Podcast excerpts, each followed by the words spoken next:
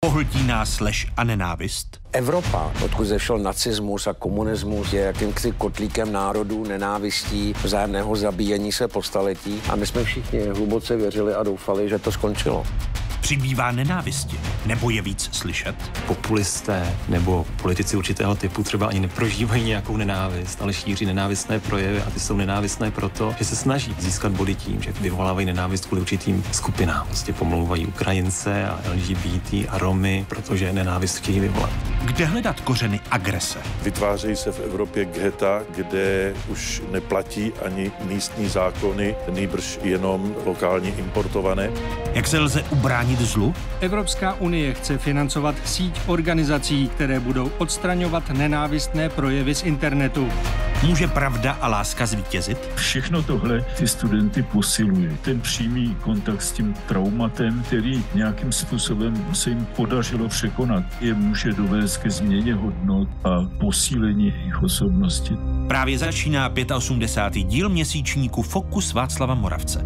Tentokrát na téma nenávist.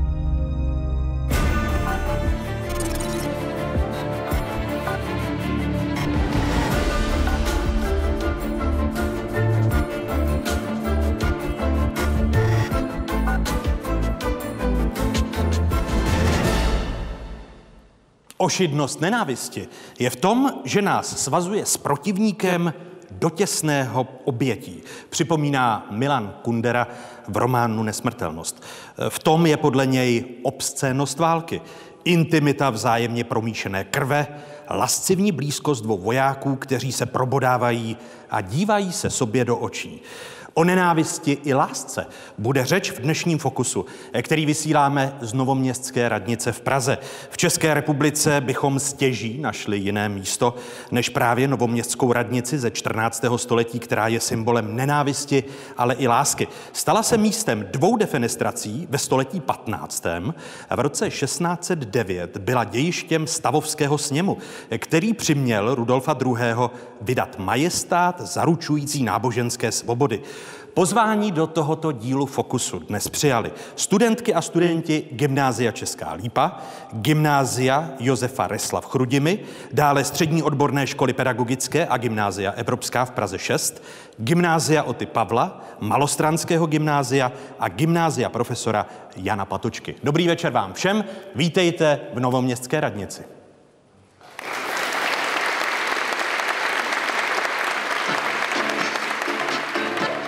Nenávistná doba.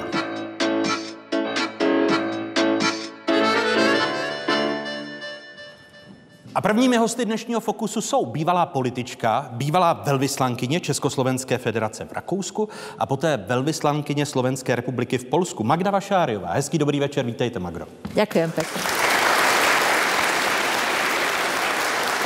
A naše pozvání přijal překladatel, Shakespeareolog, profesor Martin Hilský. Dobrý večer i vám. Pane. Dobrý večer. Začnu u vás. Přeneseme-li se do Shakespeareových dob, eh, byly objekty nenávisti výrazně odlišné od doby dnešní? Byli, ano. A říkám to s radostí, protože dnes žijeme v ekumenické době, kdy to, co se dělo tehdy, není možné. Já mluvím o anglické reformaci, to znamená o tom, že král Jindřich VIII se prohlásil za hlavu anglikánské církve, The Church of England se tomu říká, a sám zůstal katolikem. Nicméně od té doby neexistovala jedna pravda, ale pravdy dvě. Na to budilo samozřejmě nenávist, která se pak projevila třeba v popravách kacířů, to jest protestantů, kteří byli upalováni katolíky. A potom v určité fázi toho alžbětinského režimu v 80. letech bohužel došlo k velmi ošklivým popravám anglických katolíků, které byly motivovány velezradou. Ty popravy, oni nebyli souzeni, aspoň z hlediska těch anglikánských úřadů, za náboženské přesvědčení a že velezra, za velezradu podle obyčejového práva, to platí v Anglii dodnes, no a prostě ta poprava toho prvního velezrádce byla nesmírně tak brutální, že se o tom těžko mluví. Takže tam jsou na kontě, tam je na kontě 300 kacířů upálených katolickou králnou Marii Tudorovnou, to byla Tudorovná Marie, no a 200 katolíků popravených velmi brutálně zase tím ažbitinským režimem v té fázi, kdy šlo do tuhého, to už se blížil ten 88. rok. Já ale k tomu chci říct jednu věc že to, co říkám, je třeba brát s určitou rezervou, protože když říkáme katolíci a protestanté, tak to nebyly monolity. Byla spousta katolíků, kteří byli umírněni a kteří se opravdu nelíbili ty, to upalování kacířů a naopak eh, ne všichni protestanté souhlasili s popravami katolíků, čili bylo to jako vždy velmi složité, ale musím říct velmi bolestné, protože zvláště ta propaganda s tím spojená, tak ta často tu nenávist opravdu živila a to z obou stran. V díle Shakespeareově eh, podíváme-li se a necháme-li stranou tu náboženskou nenávist, ale vzpomeneme-li si na Romea a Julii kupce Benátského Otela, kolik druhů nenávisti Shakespeareově díle vlastně nacházíte? Spousty.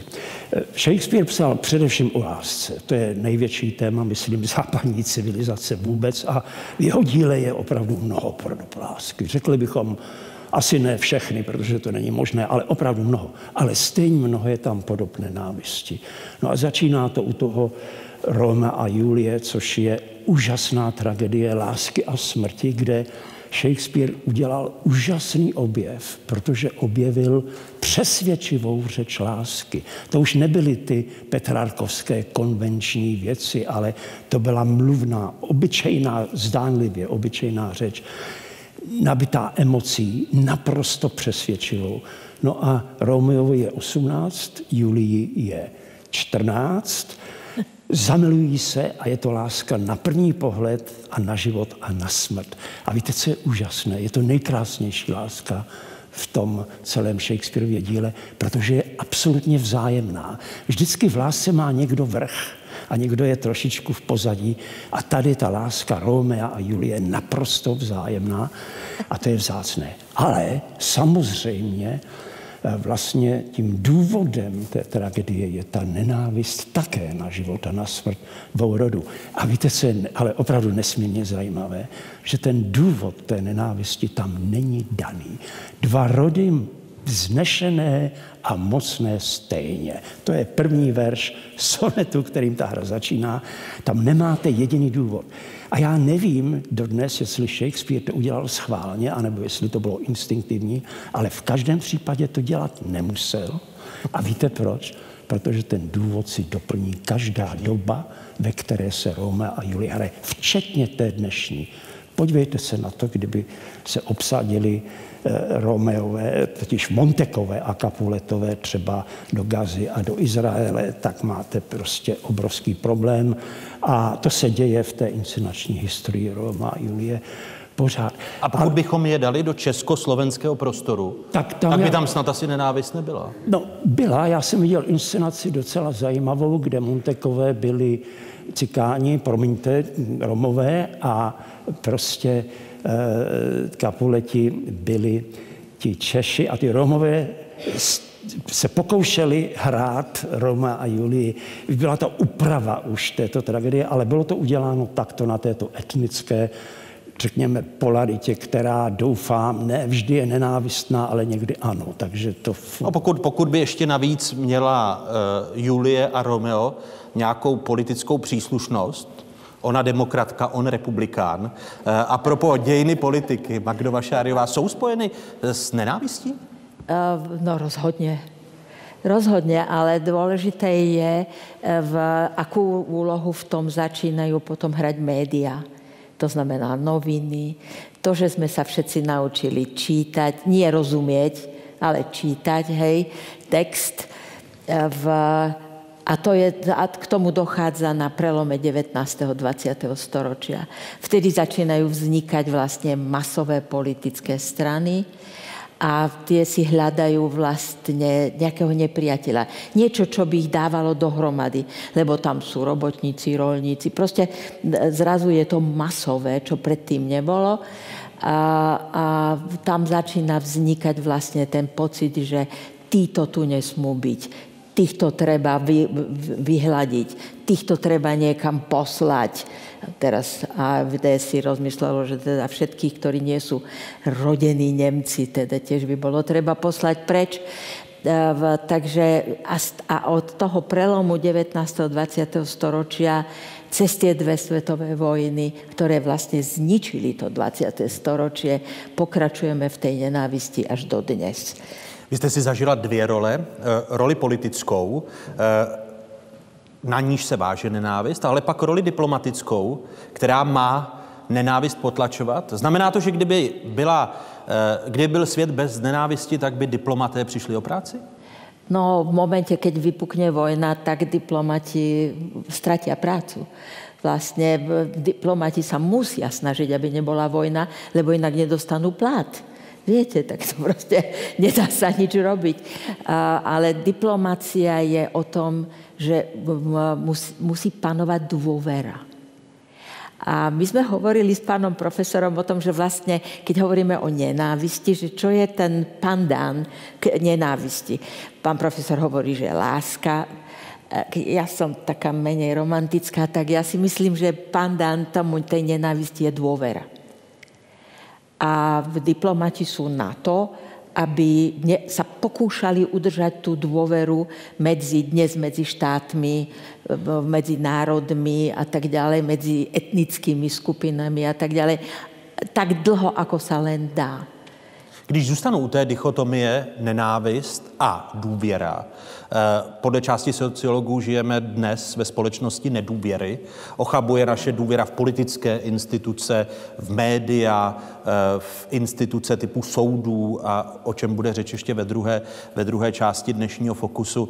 Eh, znamená to, že je opravdu více nenávisti, nebo se nám to jen zdá? Tak podľa sociologických prieskumov, a ja som pôvodom sociologička, v, pozerala som sa aj teraz, v, ľudia teraz radi hovoria tým, čo sa ich pýtajú, do tých výskumov, že vlastne nikomu nedôverujú. Nedôverujú politikom, samozrejme, nedôverujú parlamentu, nedôverujú justičnému systému, že nie je všetko spravodlivé, a že nedôverujú vlastne svojim vlastným susedom.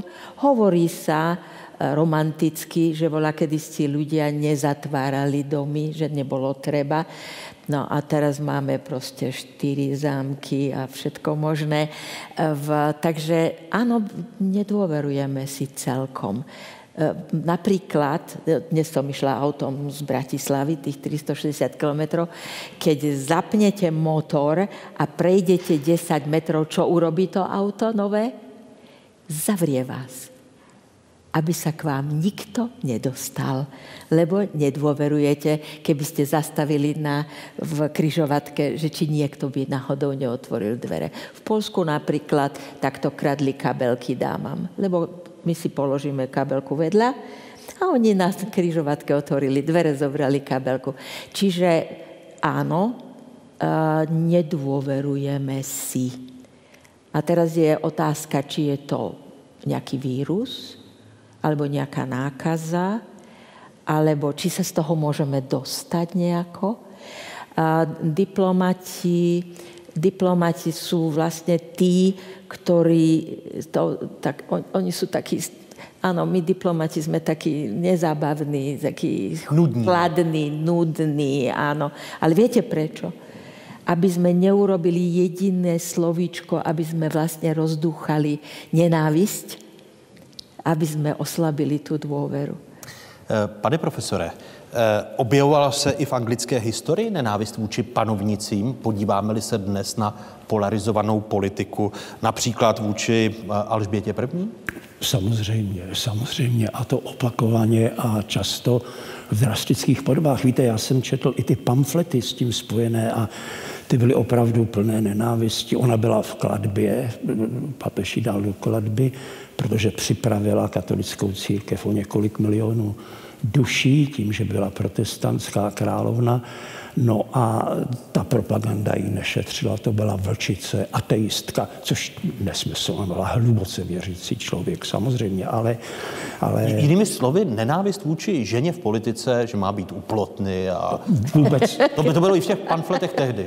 No, to, víte, ty, ta žena uplotny, to nebylo dílo nenávisti, to bylo dílo takového myšlení, které nepřipustilo, aby ženy mohly dělat profese. Mimochodem, to je neuvěřitelná věc, ten gender tedy, protože prostě ženy nemohly studovat, nemohly být v anglickém parlamentu, kde byli muži jenom od určitého majetkového postavení. Že Nemohli vlastnit majetok? Ano, ano, ale to nesouviselo e, s nenávistí, protože to vycházelo z takové, je to v Bibli, samozřejmě to Pavel to má v těch epištolách, že žena má poslouchat svého manžela, e, takže v těch kázáních žena musela poslouchat manžela, stejně jako podaný musel poslouchat krále, no a tak dále. Ale samozřejmě ten manžel se zase musel o ní starat, čili a tak dále.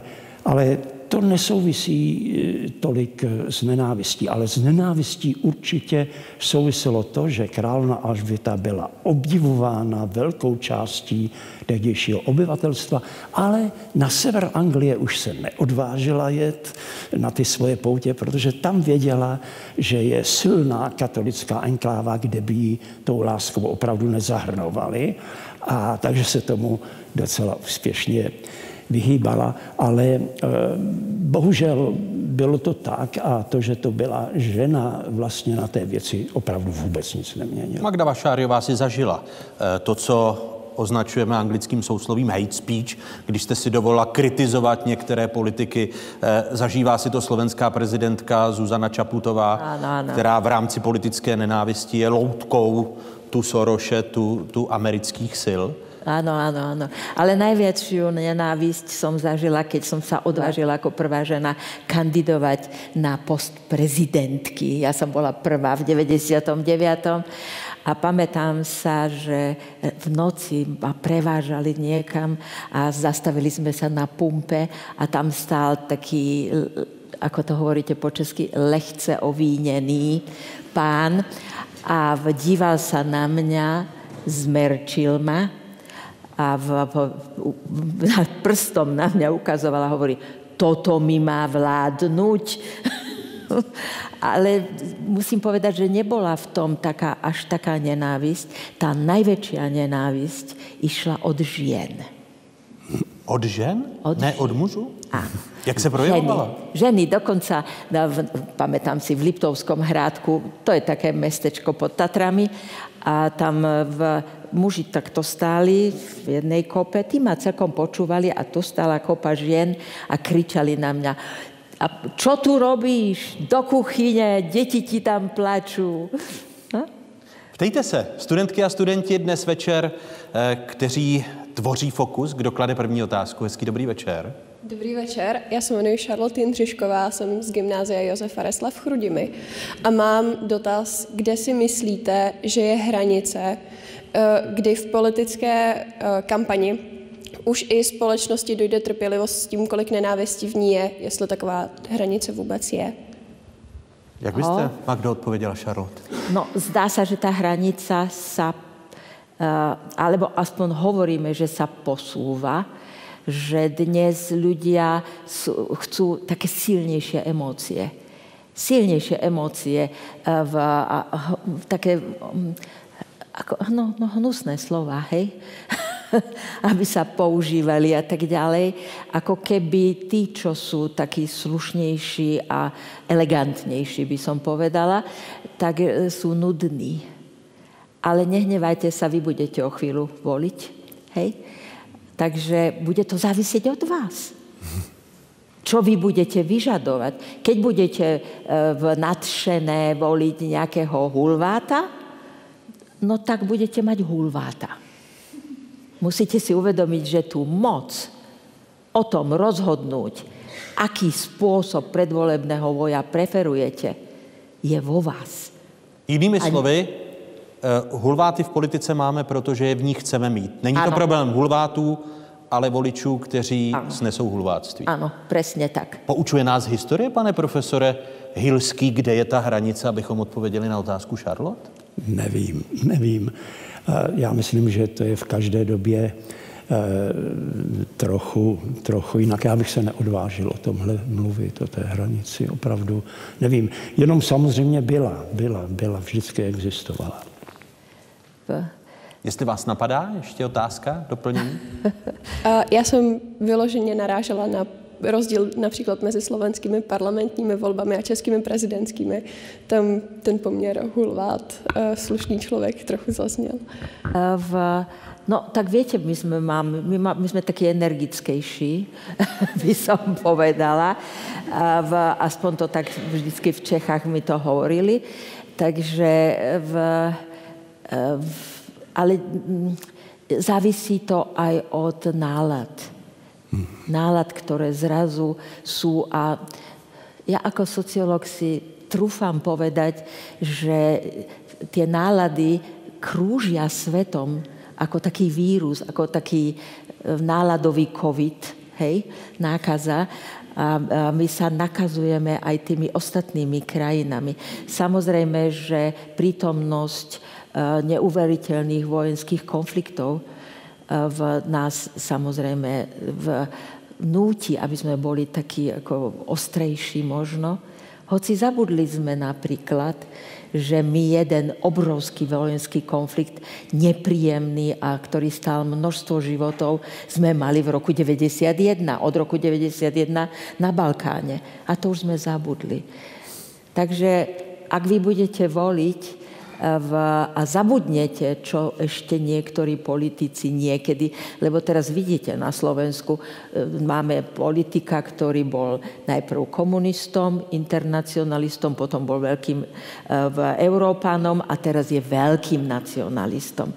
Je to všetko také divadielko, ale tí ľudia mu dávajú za to hlasy. Takže je to na vás, občanoch, som povedal. Další otázka. Děkuji. My děkujeme za vaši otázku. Kdo se ptá jako druhý? Dobrý den, Dobrý jmenuji den. se Lea Urbanová a jsem studentka Gymnázia Evropská a měla bych na vás dotaz.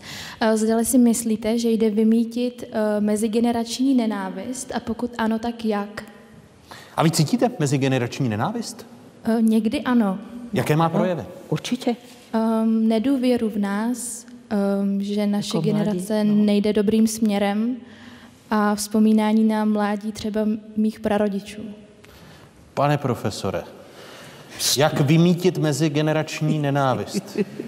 Nejdřív jak vymítit nenávist a pak se můžeme dostat k jedné nenávisti mezi generací? Já myslím, že to je naprosto individuální záležitost, která se asi řeší v rodinách, bych řekl, a tam záleží na tom, oč jde.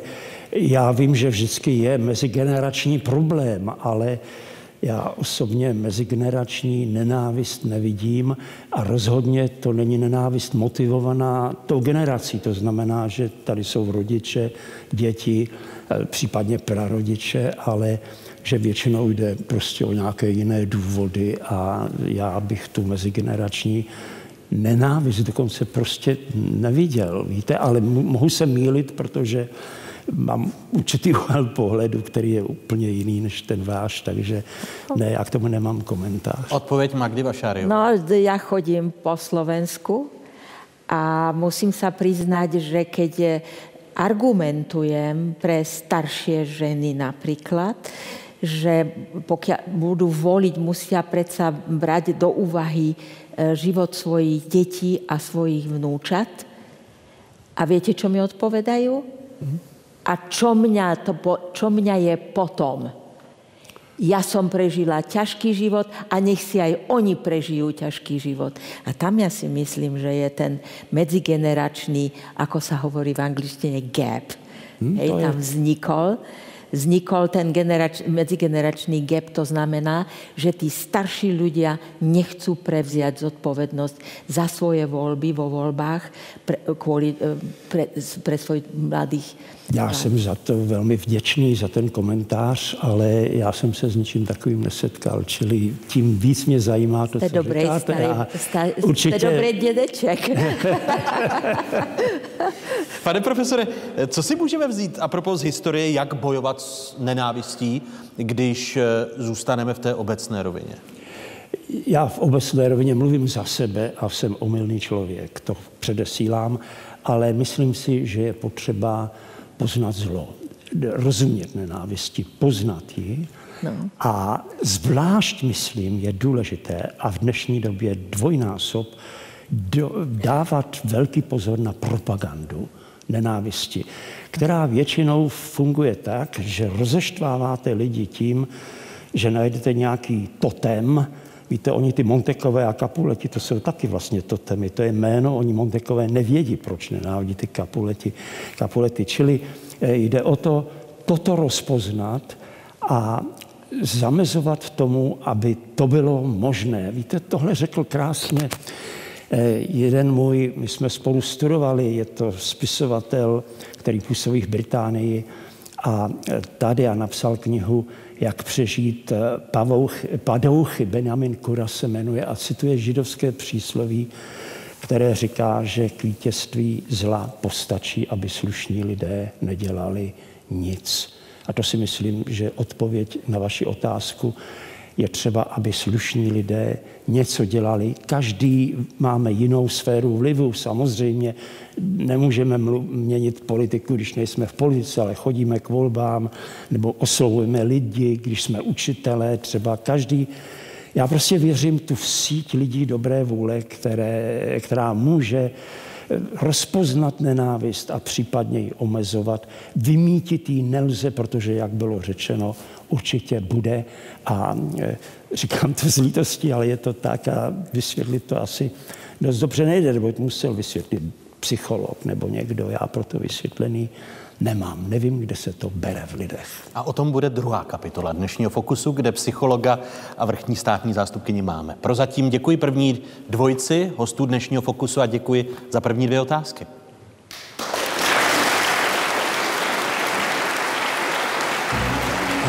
Fokusu Václava Moravce na téma nenávist dnes večer jsou.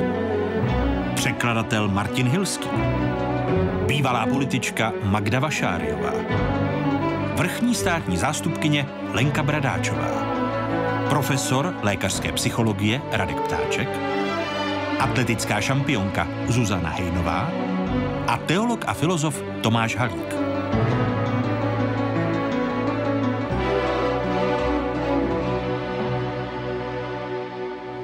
Když Anna Rybak uprchla z ukrajinského města Dnipro do České republiky, začala psát o svých zkušenostech pro online server iDnes Deník Ukrajinky.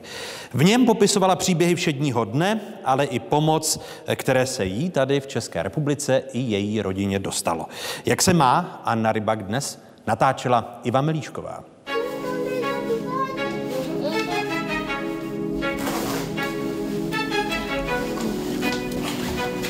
Przyszliśmy до Ostrawy 2 березня roku 2022. Przyjęliśmy tu, protože zaczęła walka na Ukrainie. A chciałam zachronić swoje dzieci. Пішли, приїли. Гнет пріщий день мусили сігнати ніякі віці, притоже приїла сам, мала сам дві ташки. Там були яном віці про дітей. Также не имела СМ ані э, зубні карточек, ні сподні продла. Так то всіх на це потребуємо, як обичне. Ніц не мала. А, а моц мені приквапило, що почали нам люди э, годні віці э, давати. Були потравіни, облачені, всіх, що потребували. Я не мислила, що Ліді має таке велике серце, так отеврені, а може нам допомагати. Я си мислим, že ten prístup lidí, na, ktorý bol na začiatku, teď už je iný. Jedna z dôvodov táto válka. A, a teším mysli, že za to môžeme my, Ukrajinci. A na nás naštvanie na, za to. Takže ne, já nemůžu říct, že já potkala nějaký takový, že mě řekli, že ty pojď pryč. Já to četla, mě to psali. Když jsem psala ten deník Ukrajinky, na Facebooku dostávala od lidí takové špatně zprávy, tam mi psali. Hodně psali špatné věci. A tak osobně, jako z oči na oči, nikdo mi neřekl nic špatného. Mój e, szef-redaktor Mirek Grzyb, я не musim to czyść, ale ja to czytla. No ja tak i musiała widzieć ten nazor ludzi. Nie było to przyjemne. Але я так і хапу, що ті лідіктері не мислі ніц шпатнього, ні можна то і не напишу. А від теледіктері немає щастя, щаст, щастний е, живот. можна вони пак пишу Шпатні коментарі.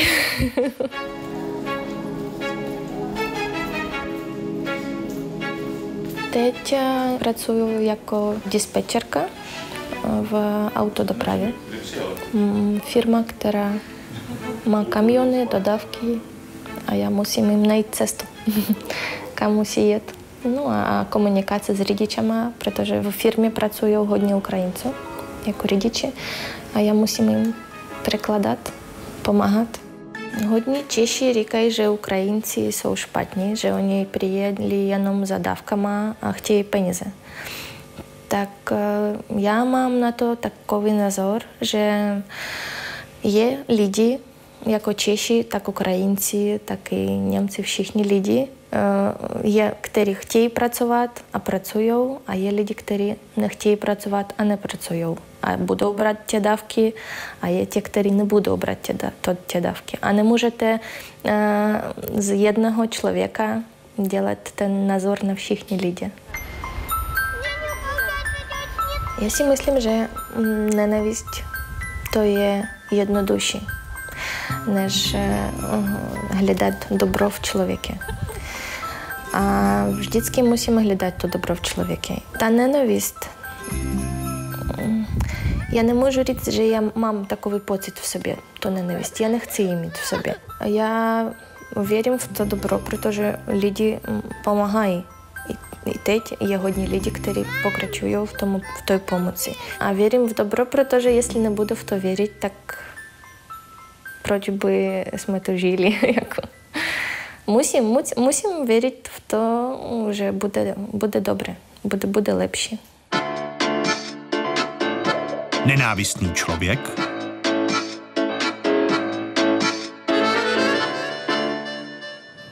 Hosty druhé kapitoly dnešního Fokusu, který vysíláme z Novoměstské radnice v Praze, jsou vrchní státní zástupkyně Lenka Bradáčová. Hezký dobrý večer, vítejte ve Fokusu. Dobrý večer. A vítám i prvního profesora lékařské psychologie, který působí na psychiatrické klinice první lékařské fakulty Univerzity Karlovy v Praze a také Všeobecné fakultní nemocnice Radka Ptáčka. Vítejte, hezký dobrý, dobrý večer. Den.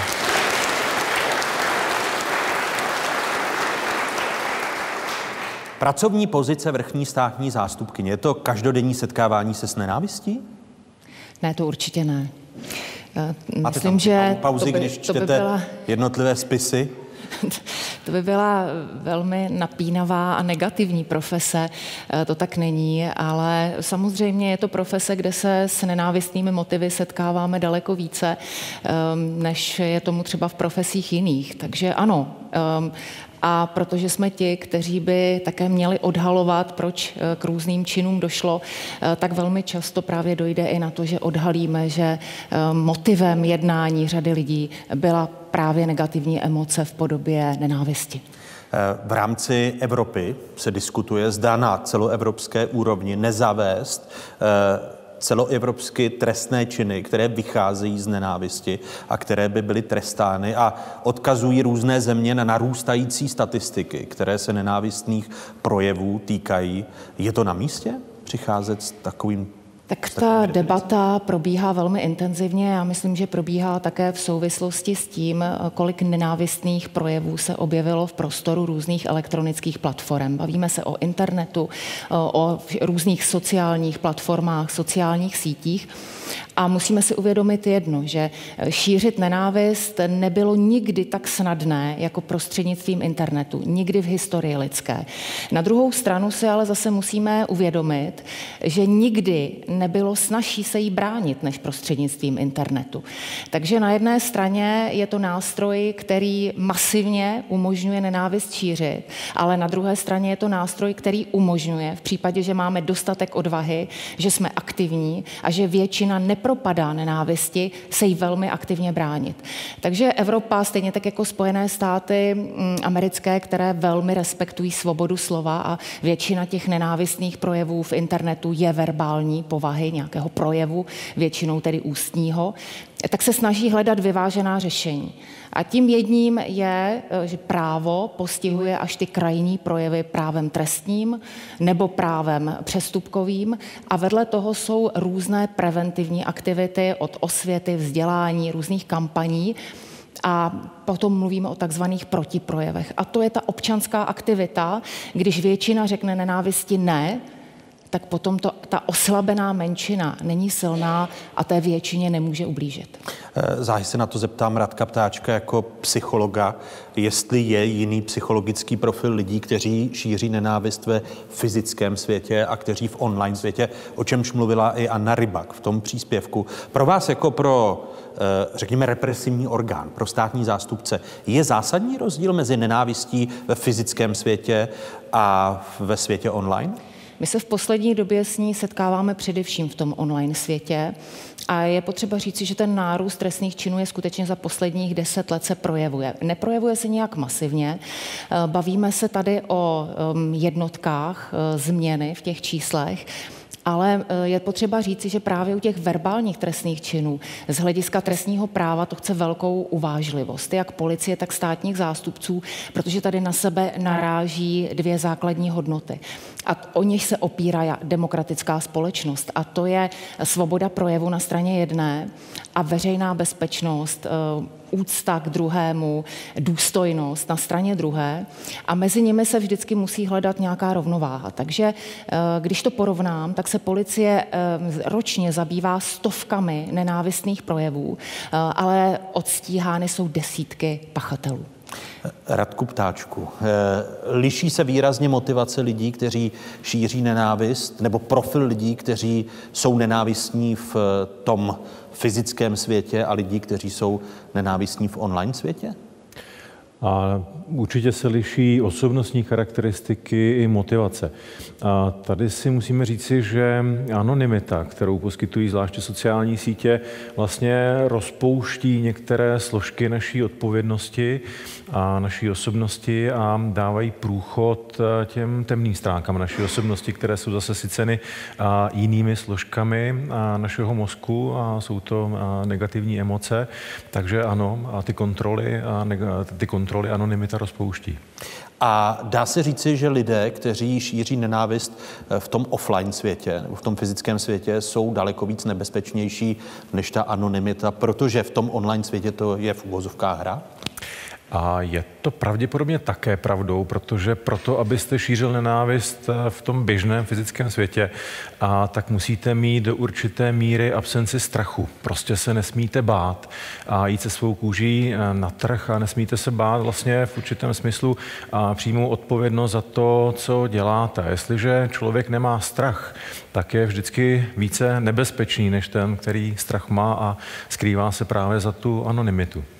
Eh, Martin Hilský vám z první kapitoly položil otázku a říkal, to je otázka pro psychologa, kde se v lidech bere, bere nenávist, kterou pak a následky nenávisti zkoumají státní zástupkyně a státní zástupci a rozplétají. Kde se v lidech bere nenávist? A nenávist je vlastně jedna ze základních emocí. A už to tady bylo vlastně řečeno, je to něco, co je naprosto přirozeného. A takže když se ptáme potom, jaká je úloha nenávisti, tak se ptejme potom, jaká je úloha emocí. A emoce nám dávají vlastně takový základní zjednodušený kompas v tom, abychom věděli, co je dobré, čeho se bát, a, a, nebo respektive, co je dobré, čeho se nemáme bát a co je špatné, a čeho bychom se měli bát. A samozřejmě těch kořenů nenávisti je celá řada. Můžeme uvažovat o tom, že jsou určité evoluční podmíněnosti, je to strach z něčeho neznámého, ale ty kořeny nenávisti, o kterých mluvíme, tak leží v rodině, leží ve společnosti, leží v médiích. Eh, vy, Lenko, se setkáváte na, na sobě s projevy nenávisti, že jste musela nějaké nenávisti čelit a v případě, kdy to bylo? Tak hm, já myslím, že každý člověk eh, ve svém životě někdy nenávist pozná v nějaké podobě. Od dětství, eh, ve středním věku, ve stáří. Ehm, ta nenávist může mít samozřejmě různých, eh, různou podobu a může být taky, nebo její projevy mohou být různě nebezpečné. Takže ano, setkala jsem se s ní setkala jsem se s ní díky své profesi, respektive ta nenávist eh, směrem k mé osobě eh, na mě směřovala právě proto, jakou profesi vykonávám. Takže že jste někoho dala do vězení, tak by, by bylo jasné, že si to s vámi bude chtít vypořádat, protože vás nenávidí. úplně tak nebývá, ale to jsou lidé, Očekávala jsem, že se zeptáte na to, jestli ta nenávist směřuje od odsouzeného pachatele trestného činu, ale tomu tak obvykle není.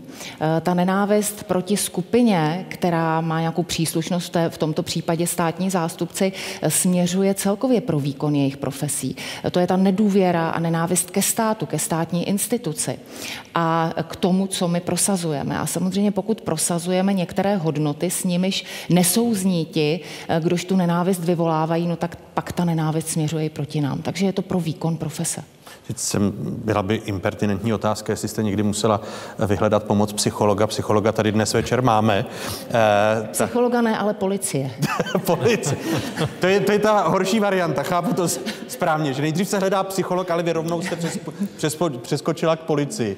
E, Radku, vy byste doporučil vyrovnávání se s tou nenávistí, když člověk cítí vůči někomu nenávist a říká si, jak to mohu odstranit. Teď přece není normální nenávidět, i když je to běžná emoce je normální nenávidět. To je asi ten první krok. Že si... Jestli říkáte o otázku, koho nenávidíte, jestli byste nás pustil do, do taje své duše, kdy jste naposledy nenáviděla koho? Ano, musíme si říct, a možná je to i ten první krok ve vyrovnávání se s nenávistí, uvědomit si, že to je vlastně běžná emoce, kterou může cítit úplně každý.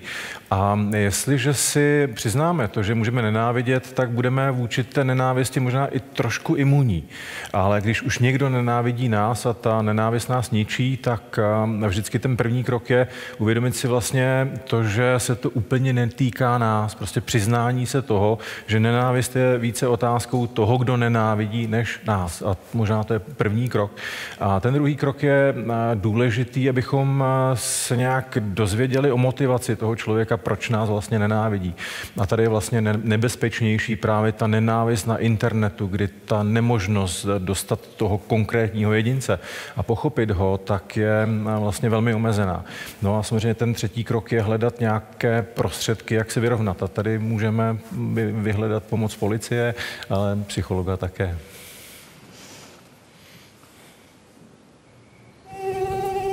Uh.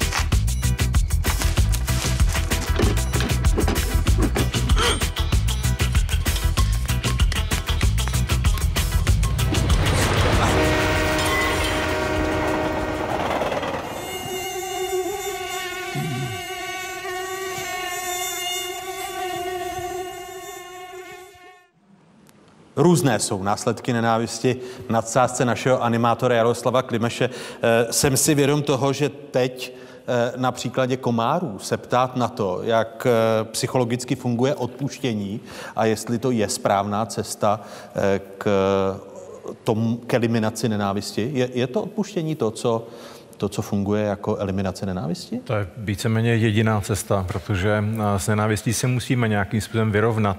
A když se vyrovnávat nebudeme, tak je to negativní emoce, kterou v zásadě nelze potlačit, nelze si ji vyhnout. Takže to odpuštění je určitě jedinou cestou.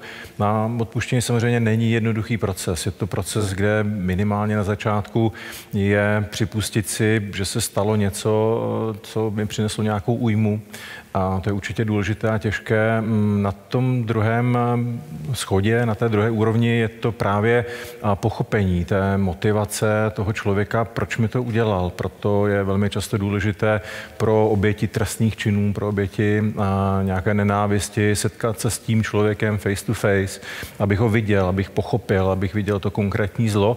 No a pak je to samozřejmě také vzdání se nějaké odplaty, což je nesmírně důležité, protože odpuštění Učení je vlastně eh, takový složitý proces, kdybychom se měli chovat tak, jako by se něco nestalo.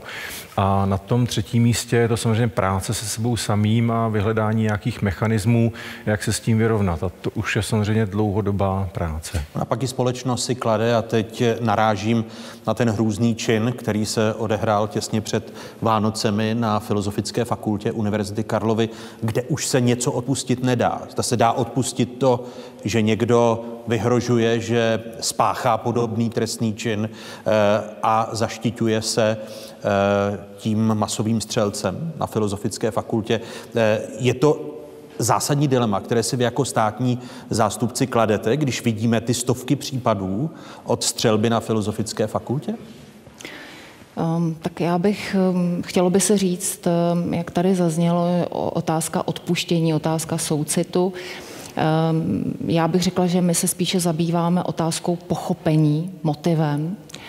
A um, ty motivy nám velmi často také vypovídají o člověku.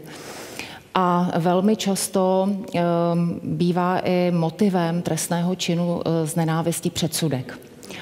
Předsudek, který někde vznikne, většinou vznikne z nevědomosti, vznikne ze strachu. A pokud je ještě upevňován v tom člověku, tak uh, potom ty motivy Eh, přichází v takových, bych řekla, asi čtyřech základních kategoriích. Um, u řady mladých lidí motivem takového jednání může být nějaké vzrušení, dobrodružství až. Eh, pak je to u, té, u těch starších generací, je to strach, to znamená obrana. Já se projevem nenávisti bráním proti něčemu. Eh, mnohdy, jak říkám, je ta představa i milná, předsudečná. Eh, potom, jsou to, potom je to motiv, eh, který můžeme označit jako odvetu, ten už je velmi nebezpečný. A pak je to motiv, kdy um, pachatel trestného činu nese poslání a kdy je přesvědčen o tom, že má poslání takto proti um, předsudku bojovat. A to je velmi nebezpečné. Takže pro nás samozřejmě je to otázka pochopení. Uh, u některých uh, to pochopit ani nemůžeme, protože tam to pochopení ani není možné někde najít. Jsou to velké, když jsou to velké emoce a ty emoce právě jim nechává často průchod internet. A já myslím, že tady platí velmi dobře takové to našich babiček, jasné moudro, ráno moudřejší večera. Nevždy, když máme v sobě velkou emoci, musíme mít po ruce mobilní telefon a sdělit tu velkou emoci celému světu. Radku? Ano. um, určitě. Uh, tady je důležitá rovina právě těch motivů, které dávají té nenávisti určitou energii. A nutné říci, že ano, jestliže, jsou, jestliže je nenávist motivovaná určitými předsudky, může mít mnohem větší energii, protože je to, co si systematického dáváte emoci, vlastně i určitou racionální rozvahu. A pak se ta nenávist stává nebezpečnou, protože jestliže je nenávist impulzivní, chvilková, zážitková, tak prostě je to energie, která přijde a která odejde. Ale ve chvíli, kdy té emoci přidávám právě ten kognitivní rozměr, tak eh, tu emoci taky potenciuje a dávají pravděpodobně dlouhého trvání. Ptáte se opět vy, studentky a studenti, kteří jsou dnes tady s námi v publiku v Novoměstské radnici. Dobrý večer, kdo se ptá? Dobrý večer, já jsem Andrea Šimková z Českolepského gymnázia a já mám dotaz na vás oba a zajímalo by mě, jestli existuje prevence proti zhoršení psychického stavu o, mezi mladistvými, když každodenně konzumují content, který je plný nenávisti a negativních emocí. Děkuju. Začněme u vás, Radku. Ano, prevence existuje poměrně jednoduchá. Vůbec ten content ne- nekonzumovat. A tady si musíme uvědomit, že eh, to, co si pouštíme do mozku, se stává naší součástí. Je to úplně stejné, jako bychom se ptali, jak si nekazit eh, zdraví špatnými potravinami. Prostě je nekonzumovat. Takže já doporučuji velmi, eh, rozva, velmi zvažovat to, co si pouštíte do hlavy a prostě to špatné si tam nepouštět. Jak je to pro vás těžké nepouštět si to do hlavy? O, mě by mě právě zajímalo, jestli existuje i něco jiného, než jenom nekonzumovat, když už se to třeba stane, že se vám to do hlavy dostane, že už se k tomu dostanete, tak jestli se dá proti tomu nějak bránit jinak. Určitě. A dá se bránit tím, že tím nezůstanete sama. A tím, že o tom budete s lidmi hovořit a že ten váš mozek si to dá do nějakého kontextu a že to jinými slovy stráví. A ve chvíli, kdy tu špatnou potravinu strávíte, uvědomíte si, že jste strávila něco špatného, tak to příště prostě jíst nebudete. A úplně stejné je to s informacemi. Odpověď Lenky Bradáčové? No, já nevím, jestli je to ta následná prevence už. Já myslím, bych šla taky dopředu, ještě před, tím, před tou konzumací té informace, ale já myslím, že řešením je také to, aby v tom prostoru nebylo tolik negativních informací a tolik špatných informací a tolik nenávisti. A je zřejmé, že ten prostor, přestože je veřejný, internetový, tak je tvořen eh, všemi přispěvateli do toho prostoru. A je to obchod, je to obchod s informací a když vy všichni, eh, my všichni budeme do toho prostoru usazovat eh, informace, ověřené, pravdivé, s méně emocemi, analytické, já vím, že teď chci strašně moc, eh, tak tam bude málo těch negativních. A pokud si to přejeme, tak pak nezdílejme ty negativní. A existuje na to už řada studií, které mm, vlastně mluví o tom, já to teďko schrnu jednoduše, to, co říkal Martin Luther King, ve výsledku si daleko více budeme pamatovat mlčení našich přátel, než slova našich nepřátel. Takže ti, kdož máme tu odvahu a, a chuť ten prostor skultivovat, tak to dělejme. A vytlačujme to, co tam nechceme. A evidentně to tam nechcete. Spokojená s odpověďmi? Ano, já vám děkuji moc za odpověď. Kdo se ptá další? Hezký dobrý večer. Dobrý večer, jmenuji se František Rebec a jsem z Radotínského gymnázia Oty Pavla a mám na vás dotaz. Říká se, že nenávist a jako zlo a tedy nenávist jako vyvírá jenom z nedostatku dobra a chci se vás zeptat, jestli máte nějaké nástroje, které mohou eh, efektivně působit jako proti tomu zlu, jako například nějaká duchovní očista, například filozofie, náboženství, či jenom setkávání s běžnou lidskou dobrotou. Tak teď to Začneme u Lenky Bradáčové. Tak my máme i jiné nástroje, to je právo. Eh, a trestní právo je tím nejzaším nástrojem, eh, který eh, trestá projevy, které jsou zcela zahranou a které zákonodárce zahranou označí. A to právo nemusí být jenom trestní, mohou ho být i jiné druhy práva, jiná, jiná odvětví práva, nejen to trestní ale je potřeba říci, že někde právě ta hranice je. E, někde používá stát nástroje, jako je vzdělání. Já si totiž myslím, že spousta nenávistí je skutečně ze strachu a z nevědomosti. A e, kdyby e, těch informací přesvědčivých, pozitivních, a to je ten protiprojev, o němž mluvím, bylo více, tak by možná ubylo té nevědomosti a toho strachu. A to trestní právo skutečně reaguje už na ty projevy, eh, kde není možné reagovat jinak. A to je násilí. Jakmile někomu začneme vyhrožovat násilím, eh, jakmile mu začneme vyhrožovat smrtí, jakmile začneme vyhrožovat nějakým, nějakou těžkou újmou a ještě k tomu přidáme předsudky, které směřují na národ, na rasu, na etnikum, na víru, na politické přesvědčení, tak to je za hranou. A to je potřeba, to je ta osvěta, kde je potřeba říct si tady stop. To už není svoboda projevu, to eh, ubližuje druhým a to je pro stát nebezpečné. A odpověď Radka Ptáčka na Františkovu otázku? Uh, ano, je to vedle práva vzdělání, které kultivuje naší mysl a musíme se vzdělávat jako jedinci, musíme se vzdělávat jako společnost, protože právě, jak tady bylo již řečeno, tak neznalost je takovým nejlepším podhoubím pro nenávist, takže vzdělávejme se a to duchovno, o tom bude jistě mluvit pan profesor Halík, je také důležité, ale to si myslím, že jde až za tím vzděláním. Spokojen Františku s odpověďmi? Děkuji moc. Pokud by vás napadla další otázka, můžete se ptát a e, studentky a studenti, kteří jsou dnes večer s námi a kteří vytvářejí tento pořad, se budou ptát i ve třetí kapitole, protože prozatím poděkuji Lence Bradáčové i Radku Ptáčkovi. Uvidíme se v závěrečné kapitole. Děkuji vám oběma. Díky.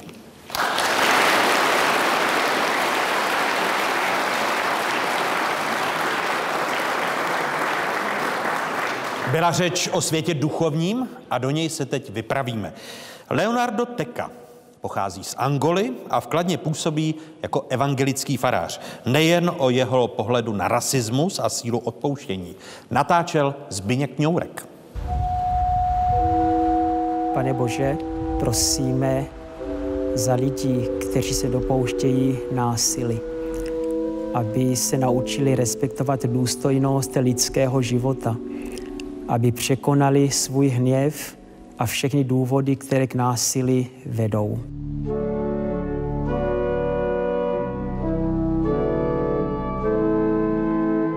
Nenávist eh, to je taková nemoc, která se žírá toho, který druhé nenávidí.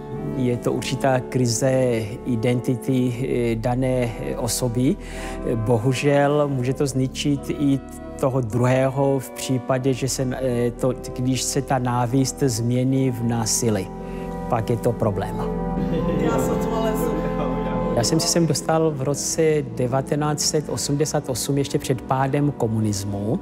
A tak jsem tady prostě studoval nejdřív eh, strojnickou průmyslovku a po maturitě jsem absolvoval v Praze a v Ženevě evangelickou teologii a zpočátku jsem to jenom chtěl zkusit ze zvědavosti, jak to je vést český evangelický sbor a tak zůstávám. Pár případů nenávistí, rasismu jsem už zažil. Pro mě i ten rasista je takový člověk, který hledá sám sebe, je to o nepochopení těch druhých. A takové zkušenosti eh, bohužel mám i v osobním životě. Násilí je zločinem. Bůh k tomuto nemůže nikoho prostě inspirovat. Naopak je taky další radikální slovo od Ježíše milujte své nepřátele. I toto je způsob, jak to prostě překonat. To je eh, těžko proveditelné pro nás lidí, ale je to něco jako na způsob eh, on na mě zlém, já na něho prostě dobrém.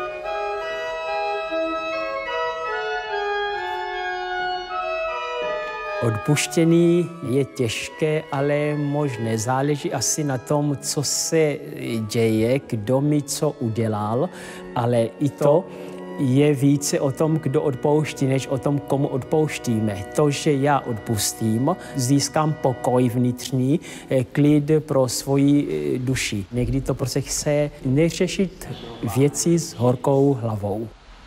Hospodine, Tvá je velikost a bohatýrská síla. Ty panuješ nade vším, máš v rukou moc a bohatýrskou sílu. Já třeba, když někde jsem a mluvím o sobě, eh, tak zjišťuji, že ano, jsou lidi, kteří prostě e, měli nějaké své představy o Afričanech, o cizincích, kteří tady žijí a v rozhovoru zjistí pak, že všechno je jinak, než si myslí, že něco je trochu jinak, že nejsme tady třeba, abychom zatížili tady sociální systém a že jsme tady integrovaní, máme svoji práci. Ne každý nějak utýká před válkou nebo eh, před nějakým eh, problémem ekonomickým, ale mnozí se tady ocitli tak, jak je svět v pohybu. Základním východiskem pro soužití ať už mezi lidmi stejné víry, nebo lidmi věřícími a nevěřícími, nebo s lidmi z jiných náboženství, je láska.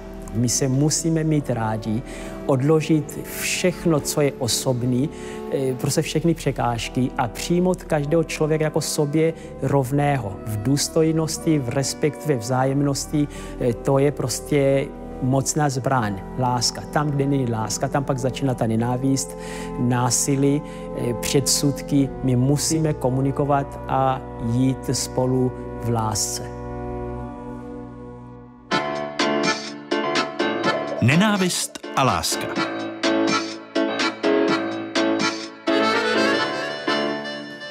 To je název třetí kapitoly dnešního Fokusu, ve které vítám olympioničku, konkrétně stříbrnou medailistku z letní olympiády v Londýně v běhu na 400 metrů překážek a dvojnásobnou mistrní světa ve stejné disciplíně Zuzanu Hejnovou. Hezký dobrý večer. Zuzka. Dobrý večer.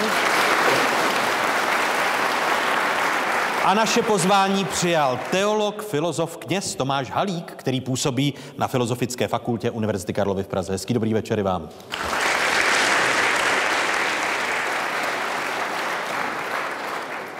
S některými sporty se nenávist pojí. Vidíme to u fotbalu, vidíme to u nenávistí vůči tenistkám. Jsou atletky nenávistí ušetřeny? Tak eh, já si myslím, že v takovémhle rozsahu, jako jste zmínil třeba fotbal nebo, nebo tenis, eh, si myslím, že atletky jsou ušetřeny. Konkrétně já úplně jsem se s nějakou osobní nenávistí eh, nesetkala. Když teda neberu v potaz nějaké eh, online platformy, které už byly zmiňované, tak samozřejmě tam si člověk uleví i, i proti atletkám. Ale obecně... Tam jste si o sobě také něco přečetla? Myslel jsem, že... Úplně není nic nenávistného uh, až tak, bych řekla, ale samozřejmě, když se mi nějaký závod nepo, nepovedl, tak uh, i ve sportu jde o nějaké peníze, jde o sázky, takže určitě jsem někomu zkazila nějaký tiket a pak jsem si o sobě přečetla, teda, že jsem uh, ne, nevím co, takže takového typu jsem si určitě něco přečetla, ale nebylo to nic strašného. Ale myslím si, že obecně do sportu by nenávist a nějaké takovéhle emoce úplně patřit neměly. Že... A je to právě třeba e, sáskařský biznis, protože když jste, Zuzko, zmínila e, právě sázení, tak e, pokud se podíváme právě na nenávist vůči tenistům a tenistkám, tak je dána tím biznisem, který se kolem sportu točí a to včetně kurzového sázení. V tom tenisu si myslím, že jde hlavně o to, o to sázení, protože uh, na tenis je strašně jednoduché sázet a když se někomu daří, tak, uh, tak prostě je jednoduché tam poslat nějakou velkou částku jako, uh, jako sázku a potom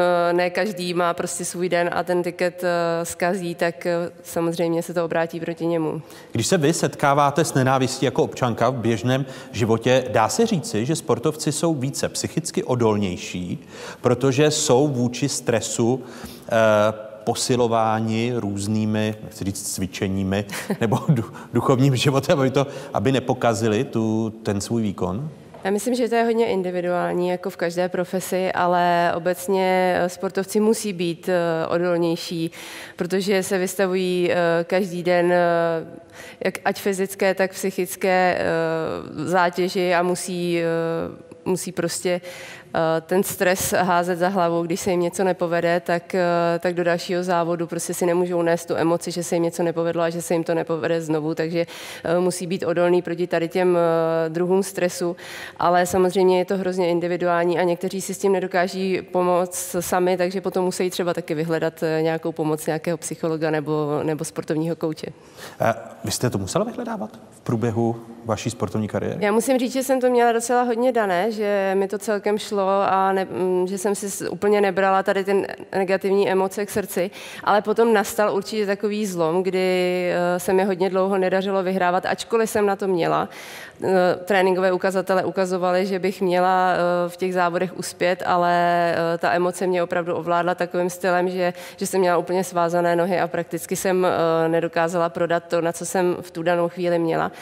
Takže ne, že bych úplně vyhledávala pomoc psychologa, ale využívala jsem různé metody, třeba rejky a, a takové jakoby uh, meditace a tak, abych si trošku urovnala ty myšlenky a nastupovala do, toho, do těch eh, závodů s klidnější hlavou. Žije se v tom životě, pak když si to přenesete ze sportu do běžného života s nás, než nám, kteří nesportují? Tak já si myslím, že obecně sport eh, pomáhá právě k tomu vyventilovat si ty negativní myšlenky a eh, očistit si, očistit si tu mysl, takže každý, kdo sportuje, tak mi dá určitě zapravdu, že, eh, že po nějakém daném sportu je mu hned lépe, takže já si myslím, že my se tak vybili na tom tréninku, že, že teďka vlastně i v tom běžném životě nám to pomáhá překonávat právě takovéhle nástrahy. Jak těžký je život kněze v souvislosti s naučením eh, lidí odpouštět, když tady byla ve druhé i v první kapitole řeč právě o odpouštění? Eh, tady bylo řečeno, že odpouštět to znamená e, říci, že se vlastně nic nestalo, se vrátit k tomu, co bylo předtím. Já myslím, že je to trošku něco jiného, že jestliže lidé si ukřivdili a jsou schopni si odpustit, že to není návrat k tomu, co tady bylo, ale je to něco hlubšího. Jo, že je to proměna eh, toho zlaté křivdy, eh, že je to strašně těžký duchovní úkon, eh, který předpokládá si uvědomit, že jsem něco udělal špatně, vyznat to, přiznat to a také přijmout určitý druh pokání. Eh, a potom se člověk může opravdu narodit znova.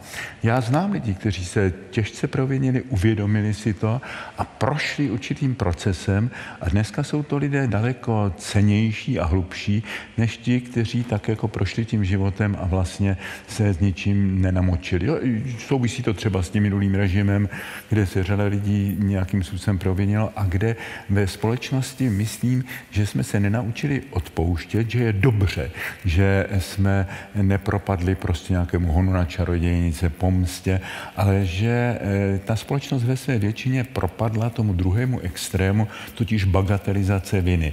Já byl disidentis, byl konfidencio, ravno, zapomeneme to, tlustá čára. To nejde. Ty vytěsněné viny, ty zůstávají a nějakým způsobem jako ty nevytlačené rány otravují ten organismus. Proč se nedaří eh, i v samotných církvích nebo mezi církvemi eh, tu nenávist, která tady je historicky, mluvil o tom Martin Hilský v souvislosti s eh, tou náboženskou nenávistí v Anglii, proč se stále nedaří překonávat, ku příkladu, mezi těmi náboženstvími tu, tu nenávist Protože eh, náboženství tvoří lidé a ne andělé. A eh, je jedna taková definice, že církev je eh, vlastně společenství hříšníků. Papež vždycky říká, já jsem hříšník, všichni jsme hříšníci, můžeme jimi být a nesmíme mít skažené a zatvrzelé srdce. Jo, takže samozřejmě, že jsou lidé selhávající, otázka, jestli když by byli bez víry, jestli by byli lepší nebo horší, ale náboženství náboženství je strašně silná energie. Eh, v naší společnosti se to podceňovalo, protože když se mluvilo o náboženství, tak lidé se zabývali jen nějakým politickým nebo kulturním vlivem náboženských institucí. To je jedna věc. A náboženské instituce a jejich společenská role, to je jenom drobonký prvek náboženství. Pak jsou tam ty otázky přesvědčení, ale pak je tam něco, na co se zapomíná, a to je ta spiritualita. To je vlastně ten duchovní náboj. A to je strašlivě e, silná moc skrze náboženské gesta, slova, pojmy se uvolňuje obrovská energie, související i s těmi archetypy v lidském nevědomí. A z tohoto energie je možné používat, je možné ji používat terapeuticky, ale je možné ji také používat negativně. Takže není možné říct, náboženství je dobré, náboženství je špatné, nebo jedno náboženství je dobré, jiné náboženství je špatné. E, ta náboženství to je strašně složitý fenomén. Potom je tam celá škála různých náboženských systémů, ale pak způsob, jakým je lidé prožívají. Takže tam jsou ohromné rozdíly uvnitř jednotlivých církví a jednotlivých náboženství. Záleží na tom kontextu. Když jste řekl, že eh, církve nejsou společenstvím andělů a proto se setkáváme s eh, náboženskou nenávistí, tak jedno gesto, které se odehrálo eh, v prosinci a souvisí s odpouštěním. Akt, kdy v katedrále přimši za oběti masové střelby na Filozofické fakultě arcibiskup Jan Graubner přidal jednu růži, žlutou růži, i za vraha. Počítal jste s tím, že eh, katolická církev Jan Graubner bude čelit takové míře nenávisti za toto gesto? No, já s tím gestem také nesouhlasím. Jo, já e, vím, že bylo určitě velmi dobře myšleno ale e, mám dojem, že bylo nedomyšlené, nebo respektive, že by muselo být mnoho k tomu řečeno jiného, než jenom my e, věříme v lásku, my věříme v odpuštění. Já nemohu odpustit za druhé. Já v tomhle případě se mohu modlit za to, aby Bůh odpustil tomu vrahovi. Já se můžu modlit za to, aby mu jednou snad odpustili i ti, kteří e, leží teďka v nemocnicích nebo ti blízcí těch zraných. A já nemůžu odpustit za druhé. To by, byl, to by mě nic nestálo, to by bylo strašně laciné gesto. To odpuštění, to je určitý přerod, to je určitý proces. A jenom jako dát tu růži, tak jednak to samozřejmě může zranit ty lidi, kteří řeknou, no tak tady se tak strašně rychle přemostil ten, ta propast mezi tím e, zločincem a viníkem. Ale e, mě na tom především vadila e, to, že pak se z toho odpuštění stává taková fráze, Láska, odpuštění, ta nesmí být laciná. A tady je to trošku laciné.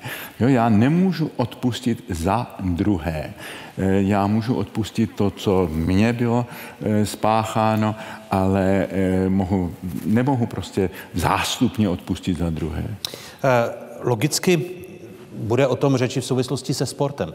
Z vašeho pohledu, jaké prostředky má naše společnost v ruce, aby napětí a nenávist ventilovala, aby nedocházelo k tomu nejhoršímu, co pak končí na stole Lenky Bradáčové?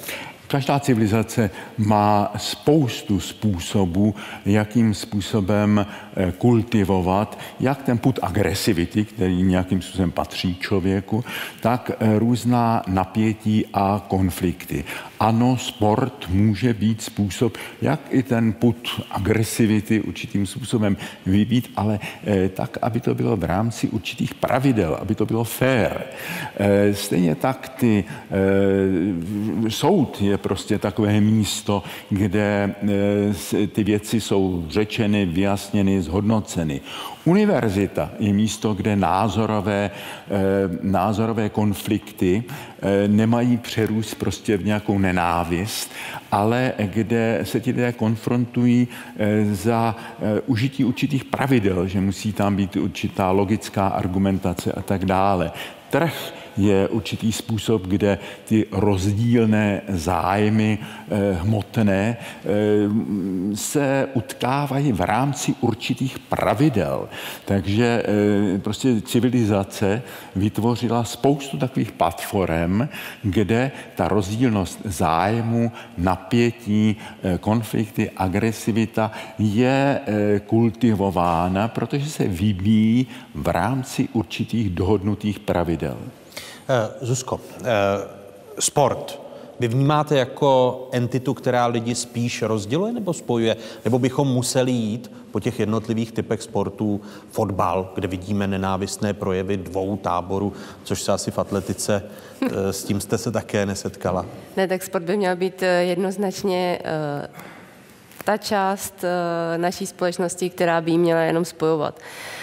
Eh, sport by měl prostě přinášet lidem radost, dělat je šťastný a nenávist by do sportu vůbec neměla patřit, protože eh, ve sportu by prostě eh, bychom se měli řídit heslem fair play. Takže rozhodně spojuje. A co se týče ta diskuze účasti sportovkyň a sportovců na letní olympiádě v Paříži v souvislosti s tím, jestli se mají účastnit ruští a běloruští sportovci. To, co rozdělilo Mezinárodní olympijský výbor, to, co rozděluje i národní olympijské výbory. Tomáš Halík o tom vlastně mluvili v souvislosti s hodnotami, kde je ta hranice eh, toho, že politika do sportu nepatří, ale přitom může potírat ty hranice, že některá země je napadená jinou zemí. Je to hrozně těžký, ta hranice je hrozně tenká. A eh, když to vemu ze svého pohledu, tak eh, ačkoliv by politika neměla do sportu patřit, tak tam zkrátka patří. A olympiáda jako taková už je taky hodně, hodně politická, že uh, není to jenom o tom samotném sportu, ale politika do toho, ať chceme nebo nechceme, zasahuje. Takže za mě je rozhodně správné ruské a běloruské sportovce v tuhle chvíli na olympijské hry nepouštět, protože Válčí se, válčí se stále a ti sportovci žijí v té zemi a podporují tamní režim, podporují tamní vládu, takže eh, jak by se na to koukali ti soupeři, eh, kteří by proti ním nastupovali v těch bojích, když eh, Oni, uh, oni bojují proti jejich eh, celému národu a mohli vlastně i je osobně nějakým stylem eh, zranit a mohlo se to dotýkat i je osobně, takže uh, za mě rozhodně by neměli startovat na takovémhle svátku, jako jsou olympijské hry, které mají být prostě svátkem sportu. Když pronášíte tato slova, přemýšlíte už nad tím, že přijde vlna nenávisti od části veřejnosti a že si to tak říkajíc zažijete? Tak asi jo, asi prostě každý člověk, když něco pronese, tak z nějaké strany se eh, mu to vrátí a ta nenávist eh, prostě přijde, ale eh, tohle je prostě ta svoboda projevu a ten můj názor, za kterým si stojím a myslím si, že takovouhle nenávist unesu. Kdo s... Abych ano. podpořil, abych to taky trošku schytal za vás, já jsem na to zvyklý. A... se chcete přidat a pak, a pak budete eh, pomáhat Zuzce Hejnové s tím, že, že ji vyspovídáte, aby necítila nenávist. Ale ona necítí nenávist, říká něco, co je naprosto správné, že zvlášť v tom ruském kontextu vždycky sport byl záležitostí politické propagandy. To bylo celý sovětský svaz, to je i dneska, že je strašně spolitizovaný a proto je třeba dát tu politickou odpověď, ano, dokud budete válčit, tak prostě nebudete zváni na eh, koncerty, na sportovní a tak dále. Musíte zakusit určitý trest za to i v téhleté oblasti, i v téhleté tu distanci. A, a když ta slova pro nás vypočítáte, pane profesore, když jste se přihlásil k tomu, že v tom eh, se Zuzkou Hejnou chcete jet, že, že vám někdo řekne, no to seš teda kněz, když eh, neodpouštíš a nevinní sportovci. To by, mě, to by mě mrzelo, kdyby to nebylo. Já, já, já dostávám vždycky mě říkají, podívejte se, 99% čtenářů parlamentních listů vás prohlašuje za nevěrohodná. To je naprosto správný, že kdyby mě 99% čtenářů parlamentních listů chválilo, tak roztrhnu roucho své, posypu si popelem a řeknu, že to dělám špatně. To je správný správný tohleto, jo. A, a já to schytám. Vy teď, dáváte, jsem... vy teď dáváte návod čtenářům parlamentních listů, aby, aby viděli napsali, performaci Tomáše jo. Halíka, jak si trháte roucho a, a sypete popel. No, oni to neudělají. Já, já myslím, já jsem dlouho takovým hromosvodem, že protože podívejte si, část společnosti tady eh, nenávidí eh, intelektuály, eh, část společnosti nenávidí Pražáky, část společnosti nenávidí křesťany, část společnosti nenávidí kněze, část společnosti nenávidí bývalé disidenty, část společnosti společnosti eh, nenávidí eh, přátelé Václava Havla. A já jsem tohleto všecko dohromady.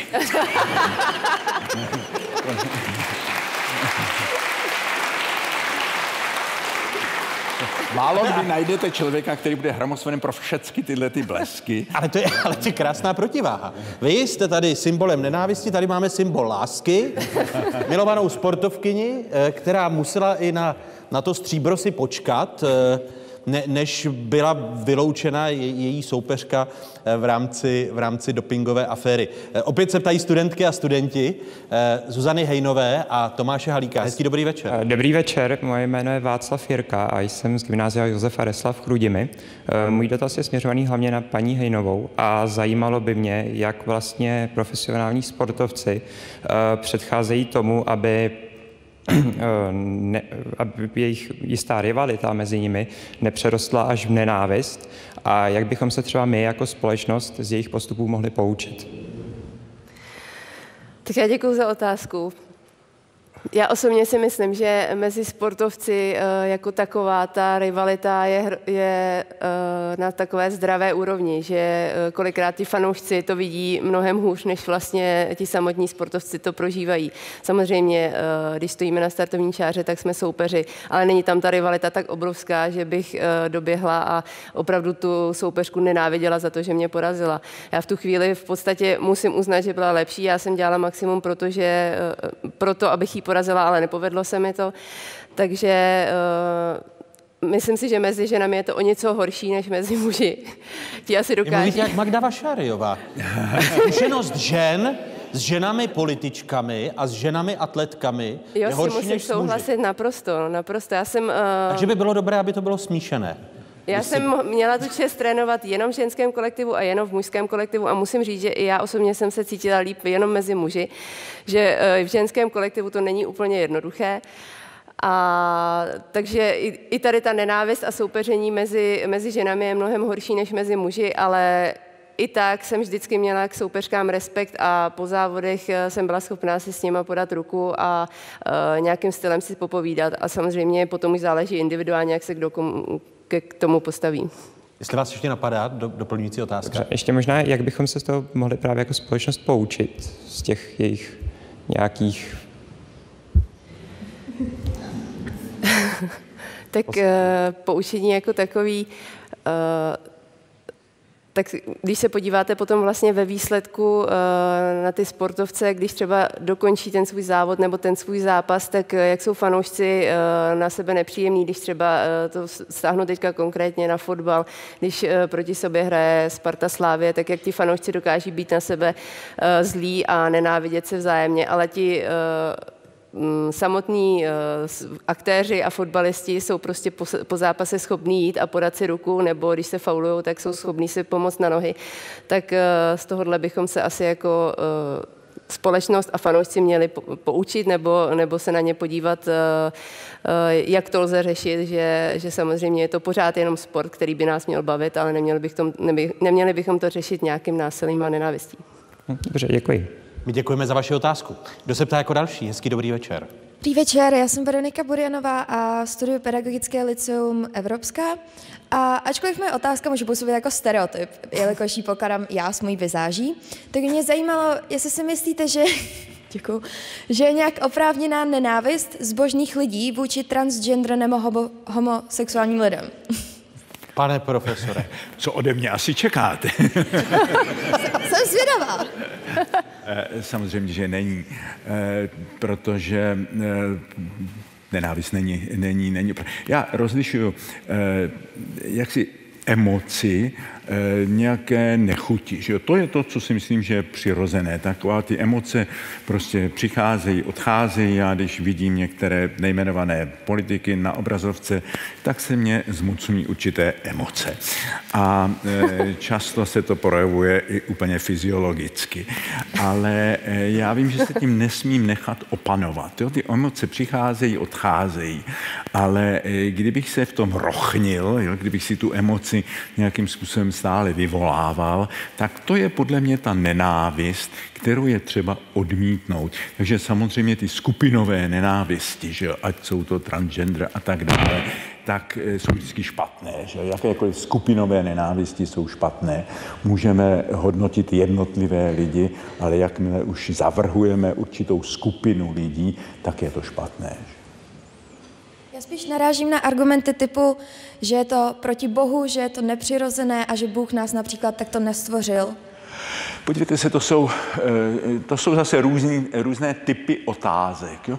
Já si myslím, že eh, třeba v tom transgenderovém, tam je třeba skutečně rozlišovat, protože eh, v některém případě skutečně se ty lidé narodili tak, že to není úplně vyhraněné a tam někdy i ta operace a pomoc může jim pomoci. Na druhé straně dnes se to stalo určitou módou a jestliže to bude jaksi umožněno všeobecně, tak spoustu lidí, kteří mají v pubertě tu přirozenou krizi identity, najednou je napadne, že by chtěli být klukem nebo chtěli být a oni to můžou udělat. To nesmysl, z kterého kdyby to, tohle to jim nemá být dovoleno. Jo. Já si myslím, že tady je třeba, aby ten člověk prošel tou pubertou a pak si teprve uvědomí, ano, já říkám ano své identitě, nebo já jsem homosexuál, jako takový se musím vzít a tak dále, ale prostě měnit eh, pohlaví podle momentální nálady v těch pubertálních krizích, to si myslím, že je skutečně strašlivě špatné a že to nemá být dovoleno. Jo? To neznamená, že to nenávist vůči těm lidem, a je to odmítnutí tohohle typu zacházení s tím. U homosexuálů samozřejmě to zase něco jiného. Je prostě eh, fakt, že se určité procento lidí rodí eh, s tímhletím typem eh, orientace, no a s nimi ty mají stejné právo na lásku a to, že papež nyní jak si umožnil těmhle těm párům žehnat, Eh, a proti tomu je obrovské zbouření, že třeba afrických biskupů a tak dále, tak eh, to udělal vlastně velice důležitý krok. Jo? To neznamená, že staví eh, ten vztah mezi homosexuály úplně naroven manželství muže a ženy. To jsou skutečně dvě rozdílné věci ale ti lidé mají stejnou lidskou hodnotu, je třeba uznat jejich právo na lásku, intimitu, mohou si být věrni a té vzájemné lásce a věrnosti je třeba žehnat. A jestliže ten člověk se takto narodil, tak je to zřejmě, jak si teologicky řečeno, boží vůle.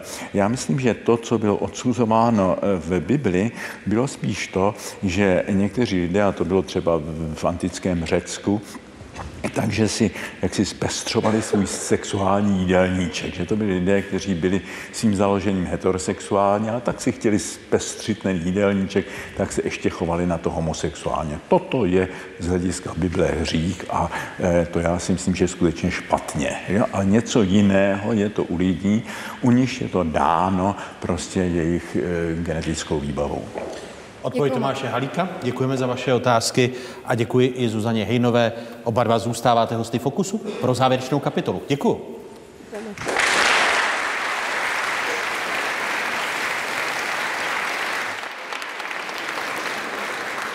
Závěrečná reportáž je o člověku několika talentů, který do České republiky přišel ze Sýrie. Píše básně, také humorné texty, hraje v arabské a ve dvou českých kapelách, vyučuje arabštinu, uprchlíky různých národností, učí také česky a v roce 2015 získal cenu spolku Irene za to, že svými aktivitami přispívá k tvorbě míru a porozumění mezi lidmi. Natáčela Iva Melíšková.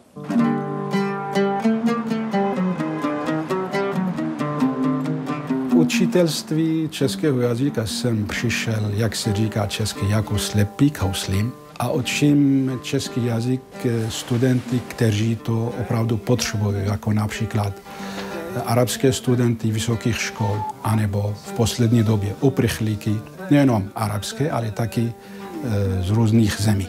Co jste dělali o víkendu?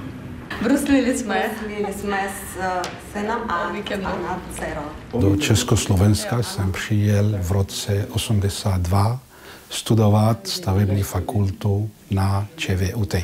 Na začátku ČVUT měli takový jako odstup ode mě, ale později, jak jsme Eh, byli spolu na kolejích a jak jsme chodili na ty akci a to, tak už to bylo lepší. Ne, ne protože něco měli proti mě, to určitě ne, ale asi nevěděli, jak komunikovat se mnou, protože já jsem z východu, já jsem ze Sýrie.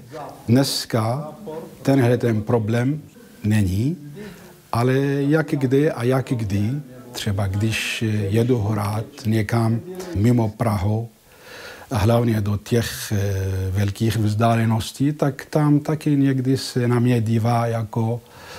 Eh, Nemyslím jako špatně, ale jako, že to je něco jiného, to je něco exotického.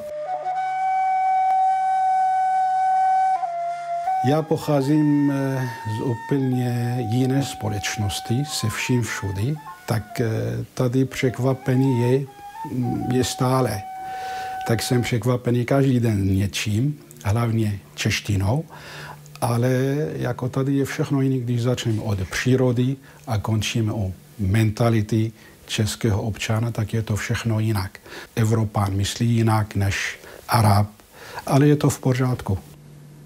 Kdybych řekl, co je hlavně vidět v té evropské nebo české společnosti, na rozdíl od arabské společnosti, že společenské vztahy tam fungují v plném proudu.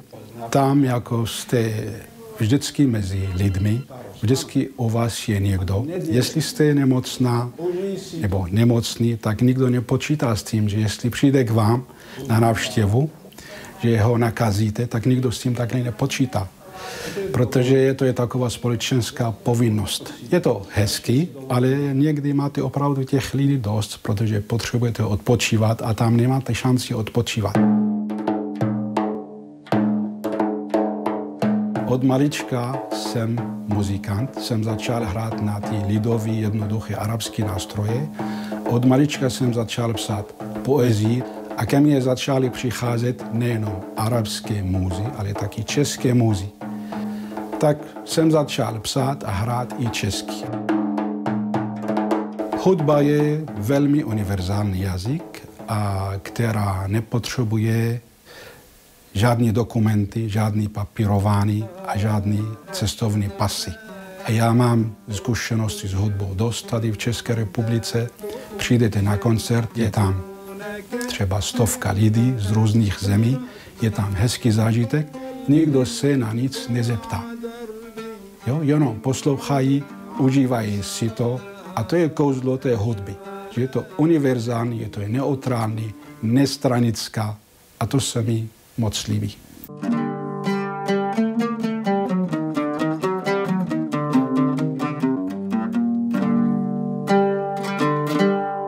Nezáleží na tom, jestli jste cizinec nebo necizinec. Jo? Může Čech nenávidět eh, Čecha a taky Syržan nenávidět Syržana, ale na tom vůbec nezáleží. Záleží na tom, jakou máte životní filozofii. Pokud vaše životní filozofie říká, že jenom tenhle národ je dobrý, nebo jenom tahle ta filozofie, nebo to náboženství, pak máte tu nenávist v sobě. Nenávist vzniká v myšlenkách. Nemusíte mít s někým problém, aby se to projevil. Už to máte v sobě, pokud se na ostatní díváte jinýma očima. Konec nenávisti.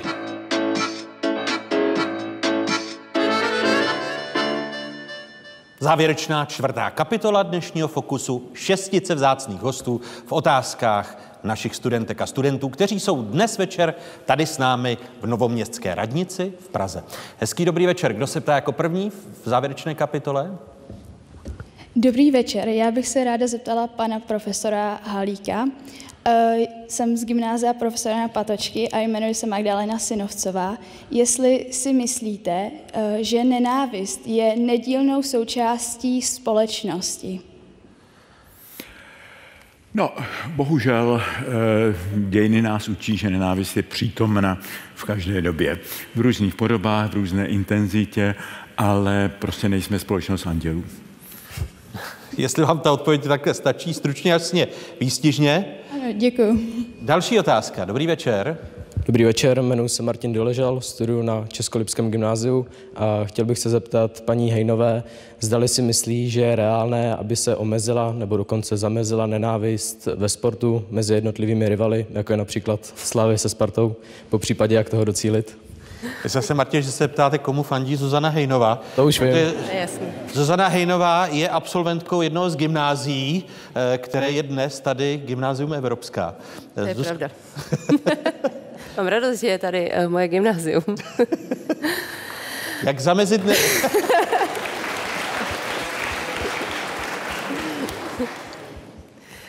Já si myslím, že tomu zamezit nelze úplně, že prostě uh, vždycky se i ve sportu najdou uh, tací, kteří uh, budou tu nenávist šířit i v této oblasti, ačkoliv, jak už jsem řekla několikrát do sportu, si myslím, že nenávist by neměla patřit, prostě sport by měl lidi bavit a dělat je v podstatě šťastnými, ale co se týče tady rivalů Sparta Slávě, tak tam ta nenávist je opravdu někdy až, eh, až příliš velká, si myslím, a uh, neměla, neměla by to zacházet do, do takových mezí. Pořád bychom si měli uvědomit, že prostě jde o sport a že jsme jenom jejími fanoušky a uh, ne, neřešit to takovýmhle, takovýmhle, takovýmhle negativními emocemi. A vy máte, Susko, dilema Sparta nebo Slávie? Já rozhodně nemám dilema. A někdo z našich hostů, máme, máme tady p- slávisty nebo Spartiany?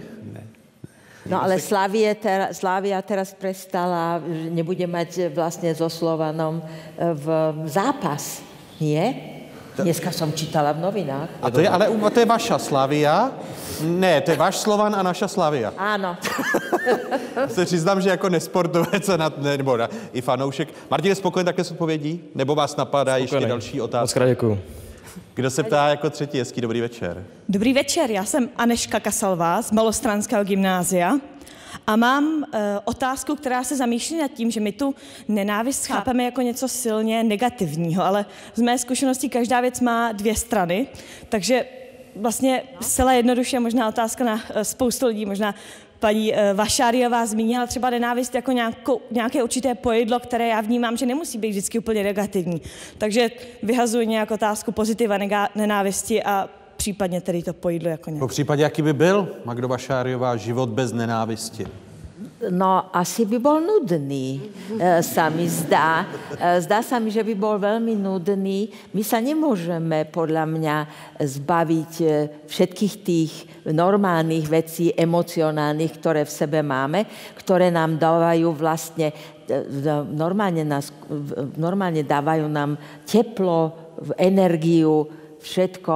Uh, ide o to, aby sa to, a myslím si, že to pán Halík povedal, v momente, keď sa to uh, netýka jednotlivcov, ale začne sa to týkať nejakej skupiny ľudí, že nenávidíme, ja neviem, židov, nenávidíme uh, katolíkov, nenávidíme moslimov a tak ďalej. Tam to začína byť veľmi nebezpečné, pretože to už nie je emócia, to je propaganda a kalkulácia politická a to treba odmietnúť.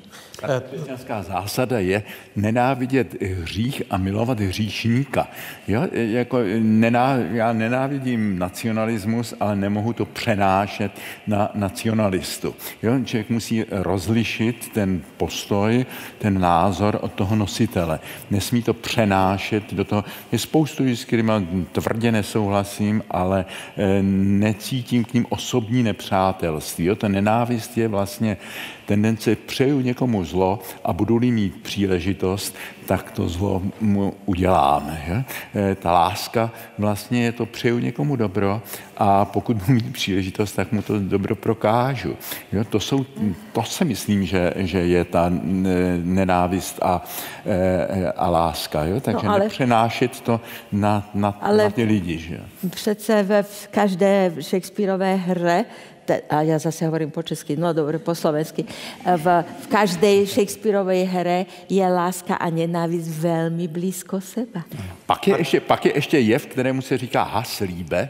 To my nemáme, to má Němčina, ten krásný, ta, eh, ta eh, jaksi spojení lásky a nenávisti. Často to je, že když cítíme vůči nějaké osobě, že on nenávist, tak možná, že ji skrytě milujeme. je? Vlastně ano, a, a ano, tenhle- no to je spojení té Shakespeare. haslíbe je strašně důležitý, důležitý psychologický prvek.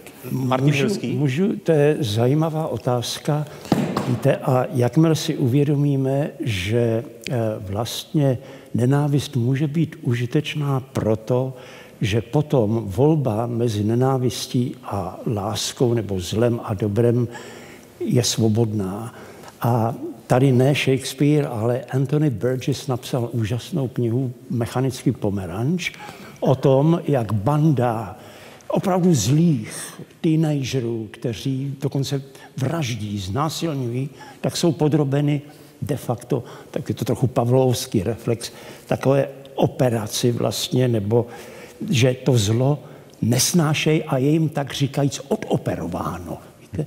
No a ten Burgess, protože je to tradiční anglický liberál, tak říká, to není dobře, to vlastně ta myšlenka je, že musí být svobodná volba mezi dobrem a zlem a s tím souvisí i nenávist. A ještě k té spjatosti lásky a nenávisti a u Shakespearea, tak tam je jedna hra, která je opravdu extrémní, je to Timon Atenský, u nás se skoro nehraje, já myslím, že vím proč.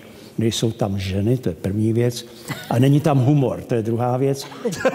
A, to víte, Shakespeare bez žen a humoru není vlastně myslitelný. A tady ta hra je taková, a ten Timon, to je neuvěřitelná postava. On, je, on miluje svého bližního víc než sám sebe. Je to bohatý řek, který rozdává všechen svůj majetek, až se dostane do té dluhové pasti, jak tomu říkáme, a je v těžkých exekucích a jde a prosí lidi, kterým pomohl. Víte, on rozdal obrovité jmění, dary daroval a ještě kázal, jak naše povinnost je dávat a nic nebrat a tak dále. No a najednou jde a obchází lidi a říká, teď mi pomožte, já už nemám z čeho. A všichni říkají, no nemáme čas, vymlouvají se. A on začne tak intenzivně nenávidět, jak měl rád.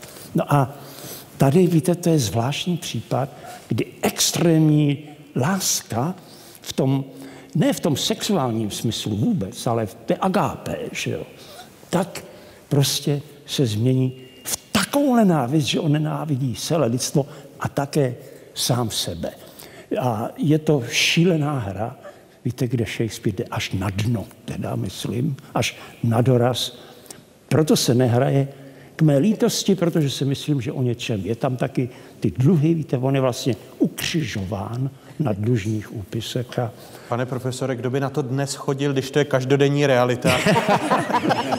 ne, to, to, to, to říkáme, říkají, my, to má, my na, na, to nemusíme chodit, to máme to kolem to, mi, to mi říkají divadelníci, když jsem se snažil jako to, ale naštěstí to dávali v rozhlase a pan Viktor Krajs. Odpověď Lenky Bradáčové na otázku. No, já myslím, že to může být i poučení. Pokud jsme schopni se poučit, pokud eh, jsme schopni si uvědomit, že i v případě, že tu emoci máme v sobě, a ona odchází a přichází, my jsme si schopni tedy uvědomit a říci si a najít si důvod, proč tomu tak je. To myslím, že by mohlo být pozitivní, protože to nás nutí v té chvíli se s tou emocí vypořádat, umět jí čelit, a nebo překonat tu nevědomost a strach a poučit se obecně. No, v historii jsme viděli, co právě kolektivní nenávist eh, uměla udělat se světem, takže to je to poučení se z toho nedat té kolektivní nenávisti šance.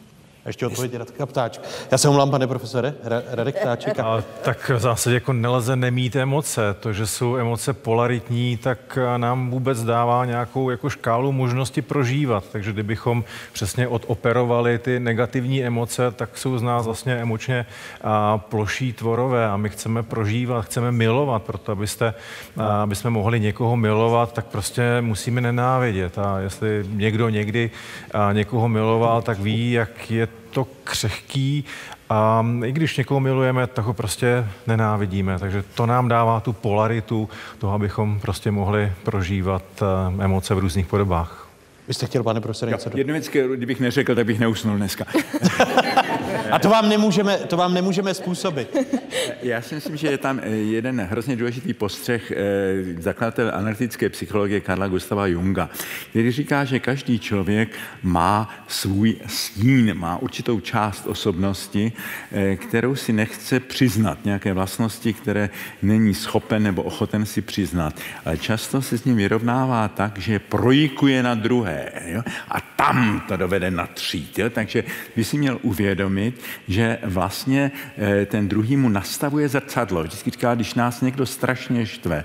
A on nám vlastně nic neudělal, ale strašně nás štve uvědomme si, jestli nám nenastavuje zrcadlo, jestli eh, to, co nás na něm štve, je přesně ta část naší osobnosti, kterou nejsme schopni eh, přijmout. Takže přijmout ten svůj stín, že nejsem jenom ten anděl, že mám taky ten stín, eh, to je strašně důležité. Pokud to člověk neudělá, tak si to projikuje na ty druhé A tam, jo, protože eh, spoustu těch vztahů jsou vlastně projekční vztahy, že jo, tyhle ty, že eh, někdo má, všichni lidi, kteří vystupují veřejně, tak jsou projekčním plátnem, že jo, ty lidi, kteří mě nadávají, tak eh, musím vědět, že nenadávají mě, vyrovnávají se se svým vlastním problémem, že to je jeho problém, že jo.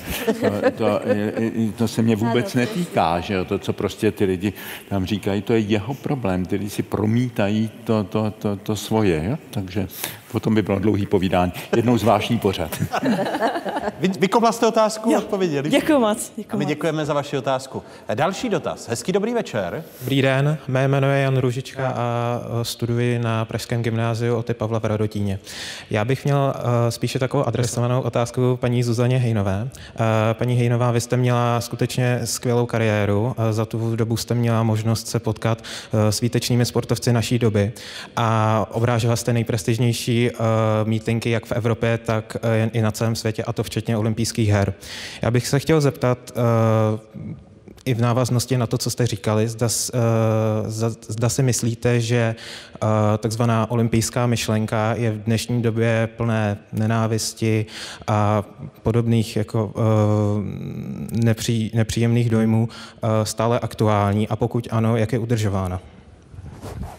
Já si myslím, že by měla být stále aktuální, že prostě olympiáda eh, je svátek všech sportovců a měla by, měla by tam být eh, jako hlavní motiv eh, stále udržovat tu olympijskou myšlenku. Ale jak už bylo řečeno, tak samozřejmě politika v tom hraje obrovskou roli i z toho důvodu, že Teď už tam jde o nějaké peníze, o nějakou prestiž, o nějaké návaznosti. Eh, když se někomu podaří zvítězit, tak eh, o nějaké sponzorské věci a tak dále. To dřív eh, samozřejmě nebylo a tím pádem ta olympijská myšlenka byla mnohem no.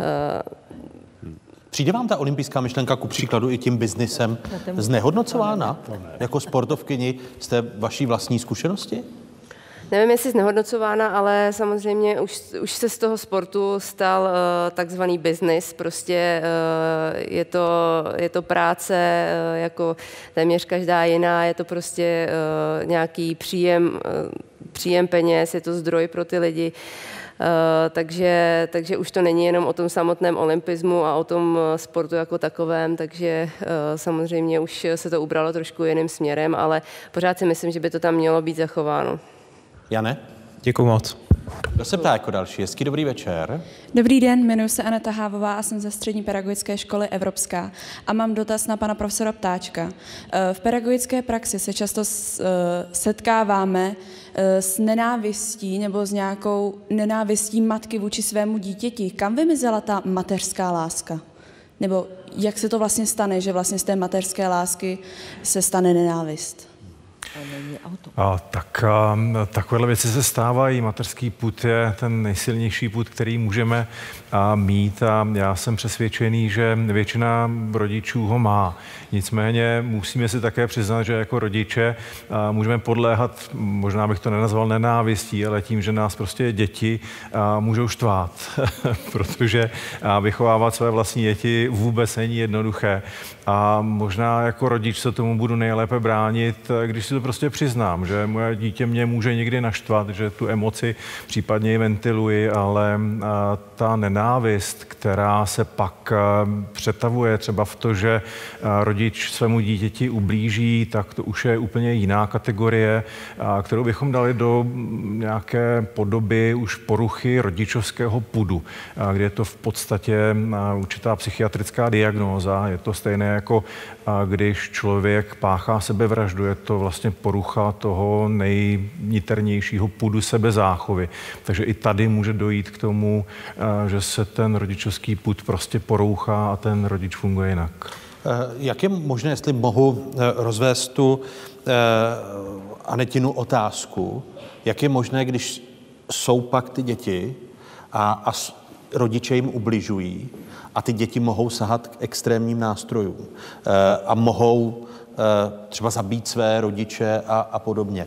Jak předcházet tomu, když to dítě cítí, že rodič mu ubližuje a má problém se s tím ubližováním vyrovnat. Bez sporu Lenka Bradáčová si zná jako státní zástupkyně, ať už ze severních Čech, po případě na vrchním státním zastupitelství takové, takové příběhy. A ono to zní jakoby logicky, že jestliže mě jako dítěti rodič ubližuje, tak ho budu nenávidět. Ale my se v praxi setkáváme s daleko opačnějšími případy a to, že i děti, které jsou velmi vážně týrané, a zanedbávané, zneužívané, tak své rodiče milují, protože ten vztah toho dítěte k rodiči, jakožto k ochránci, jakožto k někomu, kdo mi dal život, tak je daleko, daleko silnější. Takže to, když se přerodí ta dětská láska k rodiči v nenávist, tak už je spíše otázka toho pozdějšího věku, kdy ten mladý člověk si to uvědomí, uvědomí si, co se mu stalo a tomu rodiči se chce pomstit. Lenko, setkáváte se s takovými pří, příběhy? Tak, um, se setkáváme jak s příběhy, které tady zazněly od uh, pana profesora uh, ve smyslu uh, dětí, nenávist dětí vůči rodičům, která ale vzniká dlouhou dobu. A obvykle ty děti, aspoň z té naší zkušenosti, nevznikne to ze dne na den, ale hledají pomoc. Nejdříve hledají nějakou pomoc, nějaký záchytný bod mezi spolužáky, kamarády, vrstevníky, často i odbornou pomoc a pokud se nezachytnou vůbec nikde, tak ta emoce skutečně může až vyvrcholit tím fatálním následkem. Ale my známe i případy, kdy mezi eh, rodiči dítěte je tak veliká nenávist, že raději zabíjí dítě, eh, než aby se o něho staral nebo mohl starat ten druhý. Takže i takové případy známe. Vy jste, pane profesore, chtěl tak je tam ten prvek té projekce, protože e, řada rodičů si projikují do svých dětí svoje vlastní nesplněné tužby. Jo? A potom to dítě trestají, protože ono vlastně nesplňuje to, co si do něho projikovali. Matka chtěla být klaváry, klavíristkou, že jo? tak nutí dceru, aby hrála na klavír, proto nemá předpoklady a tak dále. Takže si projikují ty své nesplněné přání a také jeden druh psychoanalýzy, který e, říká, aby si člověk sám se osvobodil od těch rodičovských projekcí, jo? protože eh, aby žil svůj vlastní život, ne to, co si o něm vysněli rodiče, protože někdy je tím manipulován a někdy je tím učinen negativně, jo? protože eh, chce navzdory udělám všecko proto, aby to eh, ty rodiče bolelo. Jo? Ale tím je také spoután, tím je také nesvobodný. Jo? Je určen tím rodičovským očekáváním negativně. Takže uvědomit si, ano, je tady rodičovské očekávání, to mě nějakým způsobem i podvědomně ovlivňuje, ale já si to musím uvědomit a rozhodnout si svobodně, jestli je naplním nebo ne, co je ta moje cesta. Ještě přípodotek Magdy Vašáriové? Ja by som chcela podotknúť, že my žijeme v úplne inej kultúre. Vola kedy to, že otec prišiel domov, zobral remeň a poriadne vylátal tie deti, to je dnes týranie. Ale to bolo vola kedy normálny, normálna akože výchova. My sme absolútne zmenili toto všetko. Ja sa pamätám, že mňa ešte pani učiteľka, musela som takto dať prsty, a ona mi tam paličkou, pretože som vyrušovala, samozrejme ako vždy. Takže, takže normálne ma zbila. Dnes byste byla týrané dítě. No vlastně jsme byli týraní, ale vůbec nám to neuškodilo, ale uškodilo by to nám dnes, v této našej dnešnej kultúre. Ale ešte sa chcem vrátiť k jednému. Dnes je obrovský tlak na ženy, na matky, aby v momente, keď porodia dieťa, aby okamžite zahoreli neuveriteľnou láskou k tomu svojmu dieťaťu.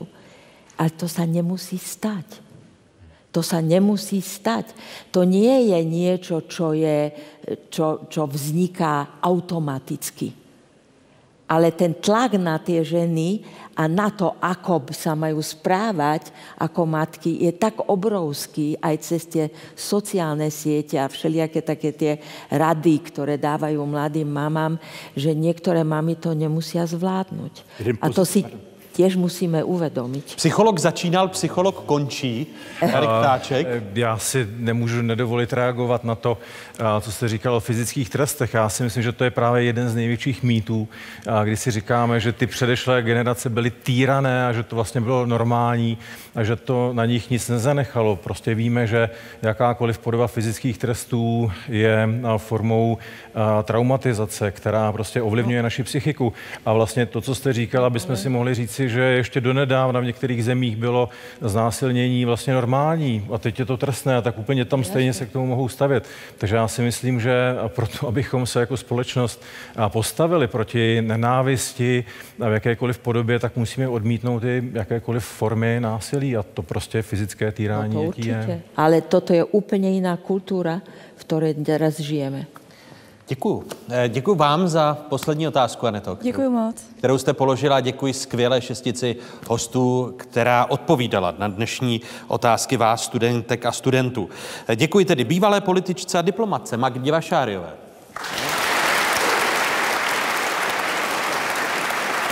Překladateli a shakespearologi Martinu Hilskému.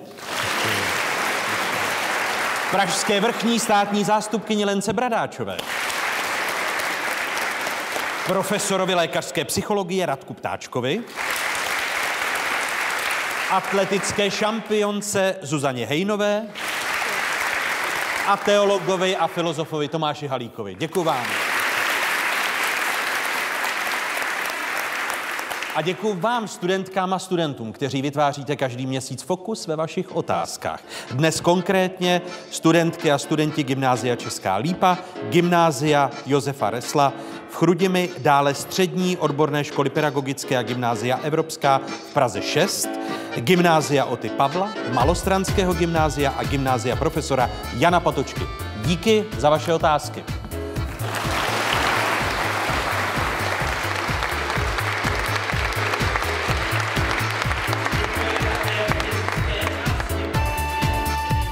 Novoměstské radnice.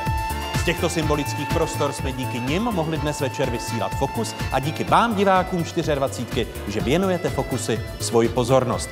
Jsme na sociálních sítích každý den. Hezkou dobrou noc.